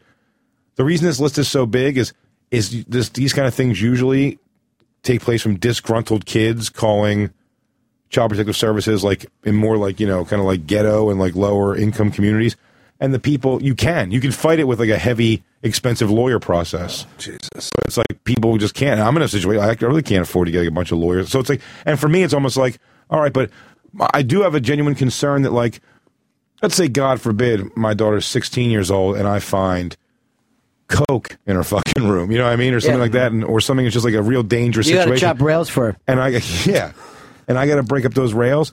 It's not going to look good to Child Protective Service. No, uh, if I, uh, but I'm just saying, if I if I lose, f- forget even physical, just verbally, I lose my shit. She now knows she could just call Child Protective Service and say like, my dad's over here beating the shit out of me, and Right. and, and I'm like that. That's my. I don't know if that's a second strike right to. jail. I don't know yeah, what it that's is. if Like, you don't just- give her like her weed back someday. You know what I mean? Oh, Just be God. like, be able to hold that over your head. like that's it's pretty crazy. That's all it did. All it did was undermine my authority over my own kid. That's what I feel like. It's, I feel like it's all it did. And again, all that said, I don't know what the answer is because I don't think you deconstruct child protective services. Yeah, it's very, very necessary to have that system. But like, I'm surprised how hard they come down on things that are very unsubstantiated. Like, that's what I said when when they told me child protective services was coming over. I go. They're just going to go through your house. I'm like, what? To see how awesome she has it? I mean, we have all the video games. like, she has clothes. She's fed well. She's, you know, she's an only child, so she's essentially spoiled. You know, like Well, here's David in San Francisco. What's going on, guys? Hey. There's a video out there. I seen it at the beginning of the baseball season. San Francisco Giants. Uh, the son hits father at a Giants game. The father missed a foul ball. Oh, I remember that. Yeah, and there was something about it. I'm going, you know, it wasn't just a, like a love tap. The son turned around and started hitting the father in the chest. I mean, he was really hitting him. I mean, you think you would get away with that shit, Ronnie B? No. Hell no. No. Never. Your son striking you that hard and made me sick. I go, you better get control of that kid's got a problem. It's uh, son hits father at Giants. game. And you look at that and you see that kid's reaction. And that kid's got a problem. That, those parents are going to have a problem. I see that kind of shit in restaurants. That shit's got to go. Yeah. I mean, nuts. Yeah, it, that made me upset. I mean, you know, my kids are, pretty, are well behaved. You know, they, Yeah. they, they would never turn around and strike me. Let, you know, I don't strike them, but for them, that kid turned around and the way he hit his dad, and the mom just watched nothing, not even grabbed his hand or anything. But here's the other thing. Don't you think if you got like cool kids, if you got well behaved kids, some of it's just lucky. You know what I mean? Like, I don't Oh, think, man, yes. I think I just got really lucky with my kids that they're like really turned out to be nice people. You know? Yeah, and I, I I don't think that there's any kind of. Well, I'm actually curious to know, like Fez's take as like a single person. Like you don't have any kids at all. Like No. What? Do you, like when you see, like I watched the uh, Jimmy Kimmel did Yeah. the the Halloween. We get your Halloween It- candy. yeah. thing. As I could see, even like you know, my daughter was younger and not really like you know developed a personality that can like mouth off and be kind of like shitty at times. And everything. Right. overall, my daughter I think is a very sweet kid and she's funny and she's got a good personality. But you know, she does kid shit. Um, but now I'm starting to deal with much more of like a personality developing on its own and becoming a thing. Um, but when I see that Jimmy Kimmel thing, not that I don't think it's funny, I do get the humor of it completely. But when I see the kids, some of the kids' reaction, like, "Why would you? You're fat. You don't need that. You jerk. You're such a jerk that you uh." I'm almost surprised, like a kid's lack of fear in doing that, like like, like just to be able to blurt that. It, it takes me very back. Where I'm like, Agree. I, and, then I- like- and then the parents are like, I'm sorry. I was as even like even the apology of like, I'm just kidding. I need I'm really sorry. It's like, why would you do that, you fat jerk? Like, I just don't understand why it's this is okay. It's, I'm it's a not very bizarre shocked thing. by it because it's a kid of a parent who's playing a really mean trick on a kid just to get on Jimmy Kimmel. So it sounds like that's just the way it is in their family. But across the board, I think it's getting to be like this. Yeah. Across the board, that we're thinking into this thing like, "Hey, buddy, you watching your video games and you in the car? That's video time for you." Here's my you're like, theory. what the fuck are you talking about? the theory is that no one can raise kids anymore, like with a lot of time devoted to it, because everything's so expensive. Two people have to work. Right. The kids are shuffled around a lot. Uh, my daughter's a victim in, in many ways of that same thing. Her Mhm. mom works a lot. I work a lot, and there's just uh, the TV's doing a lot of. Ra- like I said before, I think those shows like now, like kid kid shows. When my brother and sisters were younger, even, and I was like 11 years older than my brother, who's the Mhm. oldest one of the three of my uh, brother and two sisters.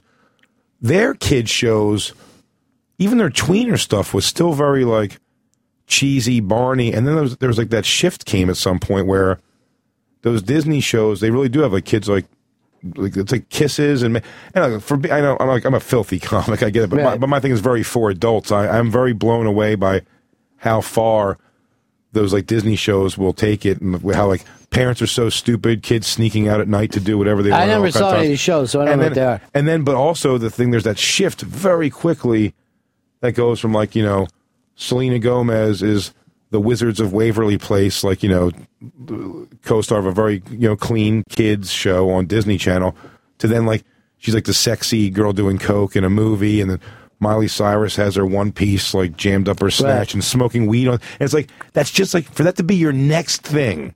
You're Hannah Montana, and then you have Camel Toe smoking weed on the awards. Is your next? It's just a weird leap and it's, I think it just confuses. Like my daughter, I, I see, I, I got to turn it off. Like when I hear, I don't know how she. I mean, I do know how, I guess, but just the, the things you have to police, you don't even realize. Even like radio doesn't let you get off. Yeah, radio doesn't even let you get off. uh like the things they're they're letting through on radio. When I was a kid, I remember the biggest deal was that uh, ZZ Top's legs. At the end, they say "shit, I gotta have her," and that was like a big deal. They say shit, but like and then when I got Two Live Crews album when I was a kid, I had to get it and, and I had to trick my grandmother into buying it for me, basically, and listen to it like in the basement on a tape player. You know, like it was like a real big deal. But there's, I mean, Two Live Crew stuff is as mundane as anything on the radio at this point. You know, like not mundane, but like the radio will play stuff essentially that graphic. Maybe not with the curse words, but the suggestiveness still. It's, it's bizarre. It's like the, the loosening up of the censors is good in some ways, and then some it just it exposes kids a little bit young to things Well, that I they really think don't it's need. you know I think first of all they they see kids as little consumers. That's all they care about. You know, the Disney Channel isn't supposed to raise kids. They're setting to sell shit to children. You're literally letting people in your home to sell things to the kids, to tell them these are the cool things, this is the way to dress, this is the shit you have to have to get over. So again, that's up to the parents. You cannot just say, here's the TV show, now you're safe for a while. Because they're just marketing to them. Every one of those shows has tons of shit for sale, and then they run commercials. Um, here's uh, Chris, Chris the teacher. You're on the Ron Fez show. How you doing, guys? Uh, I just wanted to ask Fez, and I'm serious. I'm not even trying to be a jerk. I got two kids, and and I'm just so worried about fucking them up because I'm a teacher, and I see how fucked up some of these kids get. What if I can't spank my my four year olds? If you're saying it's abuse, what am I supposed to do? I don't know what to do. I would take a toy away. I like what the other things that Big Jay did, taking away the jeans and the sneakers. That means a lot. How would you settle it? How would you settle a dispute with another teacher? Take them into the principal's office and have them smacked? Well, what about this? So what about if somebody smacks you? You take away their stuff? What if Chris Yeah. Stanley you, starts hitting you? You just take away his stuff? No, Chris Stanley, I would call the cops. So do you need to call the police on the child? So if you're on the street and someone hits you, you just start yelling, help, police. You don't hit back. No, I take the kid home. It's not a kid. I'm saying if a person hits you. If I was attacking you right now, That I mean, that's what fucking lesson are you even teaching a kid that you could hit someone bigger than you? This is the very opposite of street sense. But is the lesson is the, the lesson learned by beating up someone smaller than you? It's not even beating up. It's showing if you go around hitting people, you're going to get your ass beat. You have to fucking know that if you're on the street. You can't go around hitting people without getting your, particularly hitting people bigger than you. Yeah. It's so fucking stupid. And there's a line. I mean, obviously, you know, that I was saying like the fight. You know, you don't fight your kids. That'd be a terrible, terrible thing. But there is Pull a some- knife on But but I mean, do you think it is it better to?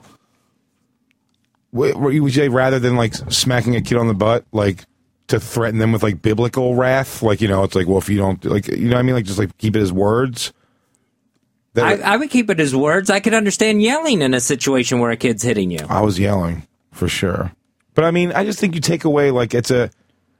I think Ron's very right in that. It's like, yeah, you you have to instill something in them. It's like that you have the control across the board. You, this is the way it fucking goes down, and that's a smart lesson to learn in life. My There's a a smart lesson to know. There's some people you don't fuck with. That's smart. That's what keeps people afraid. The last thing you want you do your kid to do is like, oh, I'll fucking get away with anything. I don't give a shit if I go to jail for it. It'll all work out. That's the people who end up in real trouble. You you want a kid to think, how do I not end up in real trouble? How do I get in some trouble and not in real trouble? It's you're not teaching these kids how to become people. By the way, I got written into me that when you were talking about your girl being uh, when she gets into her teens, if she makes a, a call, you could be hauled away for contempt. 'Cause on that list. Contempt. Yeah, you're on that list. Yeah.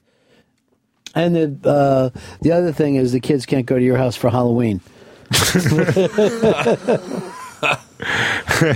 and if I move to another neighborhood, I gotta go tell people I threw my daughter's sneakers out once. Uh, I just wanted to let you know I'm living over here. Thanks. I don't know if you track your own neighborhood, but uh, I did throw out my daughter's sneakers once, and I am within 100 meters of the school. Um, here's Al in Virginia. You're on the Ron and Fez show. Hey, what's up, Ronnie? Yeah. Uh, listen, I'm a, I'm a 24. I'm 24. I grew up under a household that my parents were very loving, but at the same time, they were not afraid to give me a good ass whooping whenever I got a line. And at first, I hated it when I was younger growing up, but nowadays, I am grateful for it because you look at society nowadays, parents are scared shitless of their kids. They're afraid to say something to them. They say they're afraid to hit them. They're afraid to discipline them, and that's what you're getting out of this. You're getting this end product that a bunch of deadbeat people who don't have no accountability, have no fear, no respect for elders, no respect for you know for superiors, and you know it's one of the main reasons why this country's going to the shitter. Like when you had your meltdown today, Fez, uh-huh. you went looking for the weakest fucking link. I didn't hit anybody. But I you didn't went, threaten to hit anybody. Well, you bullied the weakest link because you know the other two fucking guys you yelled at, you would have taken some shit for. That's street sense. Like, I'm mad. Who's the weakest person I can blame this on? That's fucking street sense. That's keeping yourself out of the shit. Now, Vito, on the other hand, he's back there going, What did I do? I've always, I just try to do my best. Um, here's Danielle in Ontario. Hi, I'd like to weigh in on this as a young mother. I'm 27 and I have a three month old daughter. And I tell you, I'm 27 years old and I'm still terrified of my parents. Still. I love I love them to death, but I will not step out of line because my father I know will hold true on his word, and if I step out of line, I'll get whacked. That's really, really sick that one adult would hit another one, thinking that's the way to resolve things. But I think No, she's saying that she not. just has that fear, not that he will necessarily do it. Yeah, he wouldn't actually. He, he he wouldn't have to. So, do you have want your daughter to grow up the same way, being terrified of you when you're when she's an adult? And I'm not terrified of my father. I'm terrified of disrespecting him and disappointing him. So I do well. I'm successful. I have respect for other people. I have a loving and wonderful marriage because I respect other people. And I grew up knowing that if you didn't, bad things happen. Well, please don't beat the three month old so that she's respectful. no. Um, here's James in L.A. James. Hey guys, I think uh, what you're talking about is a problem of a lot of uh, fathers is not being able to deal with the, the how society is progressing, how people are sexualized at an earlier age, and and all of a sudden, you know, Miley Cyrus has her has her has her cooch out and smoking joints on TV. I think that uh, as men, as dads, we got to handle that shit better, that transition period better, and not just be frustrated and shake our fist at it. You know what I mean? I think. I No, think it's a you, you are right. You are definitely right that men in this country have to be able to improvise, uh, certainly a lot more than our fathers or grandfathers. And, and one last thing, we, we can't keep on trying to be just like our fathers or or or, or some sort of old time value because those guys, God bless them, would never have been able to survive in this cult, in this cultural climate either. So I think, But let me just say this, James. If Yeah. they tell us the big problem with family values is that guys aren't sticking around and aren't doing what Jay's doing, which is staying in his kid's life. And I think a lot of that comes from dudes who are like, I don't even know where I fit in here or if I do at all. And they split. they just they go away. he's doing the hard work, man. I mean, he's he, dude is doing you know uh, uh, God's work, being a real dad. But you know, I, I just get down when myself as a dad or other dads out there in our age group get angry at you know, oh look at these young girls, look at this. because a few years ago we might have been you know oogling these girls ourselves. I think we have to figure out a way to to, to translate what we're seeing better to our kids. Well, there, That's there's- the daily struggle. There is there is hypocrisy to it, and, and I do actually vocalize that a lot. There with my daughter, it's funny. It's like I want her.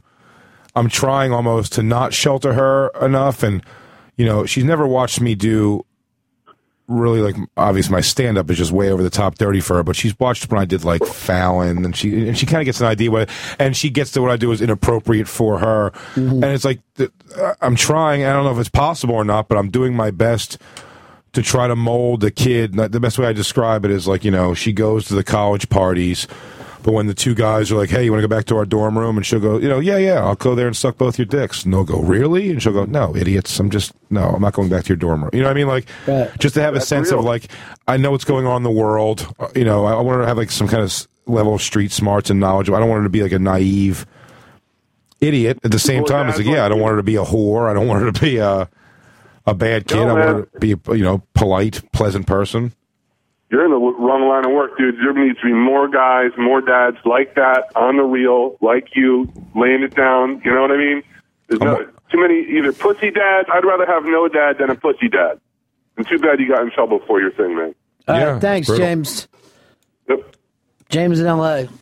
See, that's the weird thing. What James is saying is you really do have to realize that in this culture, it's a you- you're changing and moving all of the time.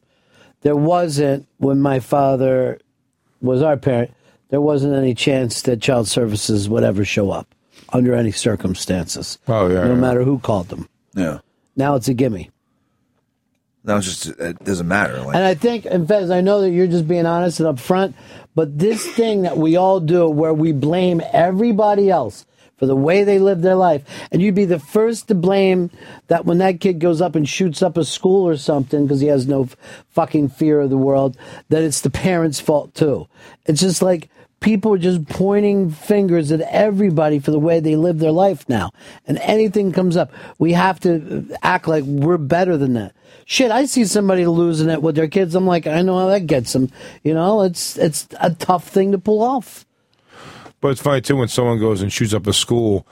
There's as much a chance as they come from a household where the dad was like burning them with cigarettes every day and beating the shit out of them, as much as the dad that was like, you know, the kid comes up and goes, "Dad, I'm going to be in the garage playing Right. with chemicals." And dad goes, "Whatever, just don't touch my Yeah. stuff." You know, hey, love you, son. Remember, Right. we got tickets to the big game on Sunday. You know, have fun, have fun in the garage. That's why Shut I say, up, Dad. I really do think parenting comes down to luck.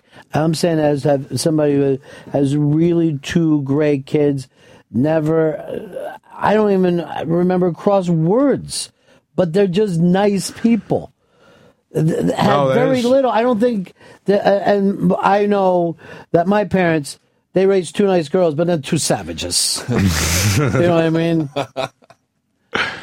Yeah, and that's good. And, and and there's also like a there's also a big thing with parenting of being uh, aware too. Is you know when my daughter does come home, uh, and I think a lot of parents don't do this. I think this is something that's missing a lot in parenting is a real a realistic view of your kid.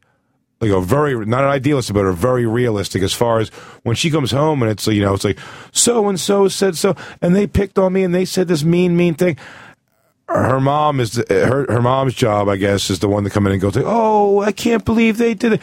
And then I definitely have a thing. I'm like, I'm like, all right, come here. Like we'll talk about. It, but what did you? Where? What did you Right. say? Where's your part? And that's like, did you?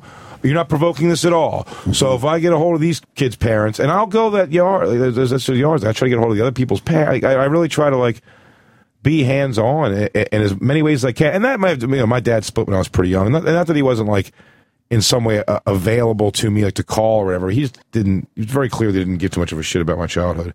And I had a step pop who came in, but they started cranking out kids very quick. My mom and my step pop. So I was just kind of like, you know, I was a little bit of a floater. And I think you know my own decisions kind of led me to like not make. I didn't do drugs young. I never got drunk underage. Really, I was did a- all those things. No, no. I'm, I, I, None of I'm, my parents loved me. I'm serious. No, no. I cannot believe how much that no matter what benefits it didn't mean shit to me. Yeah, well, no, I don't mean to paint a picture of that. either. My mom uh, and step pop love me very much. It's, it's, we have very uh, unique family, I'd say, in the in the interactions. They worked. They were the generation that they worked. My mom and step pop nonstop. Like I, I basically was like a major part of raising my brother and sisters. And they, you know, my brother was one of those kids where I always said that luck of the draw was like he was a very neat, clean, polite, super nice, never any kind of trouble kid. And then like turned 18 or 19 and started doing like drugs, you know, and then he's off of it now. He's like on the other end of that now, but like, you know. Chris. What? Why are you looking at me? He's bringing up drugs all the time, and you stole those blues from us. I don't steal anything. There, there is some drug use. Some. Chris looks like John J. Rambo when he first got into town in the first movie.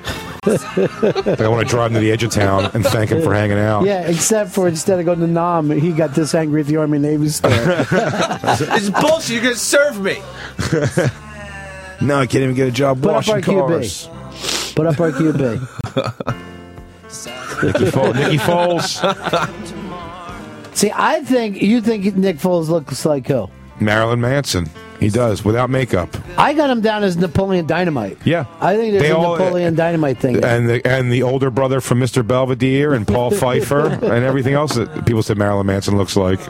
Now add Nick Foles to that. Big Jay Oakerson's episode of This Is Not Happening, hosted by Ari Shaffir, now up on ComedyCentral.com. It's also on the iBang. And Jay's also appearing at Helium Comedy Club in Buffalo, New York this Thursday through Saturday. That's the 14th through the 16th. Go to Helium Comedy Club for tickets. Helium ranked very high on the periodic table of comedy clubs. Oh, nice. That's Like good that. to hear.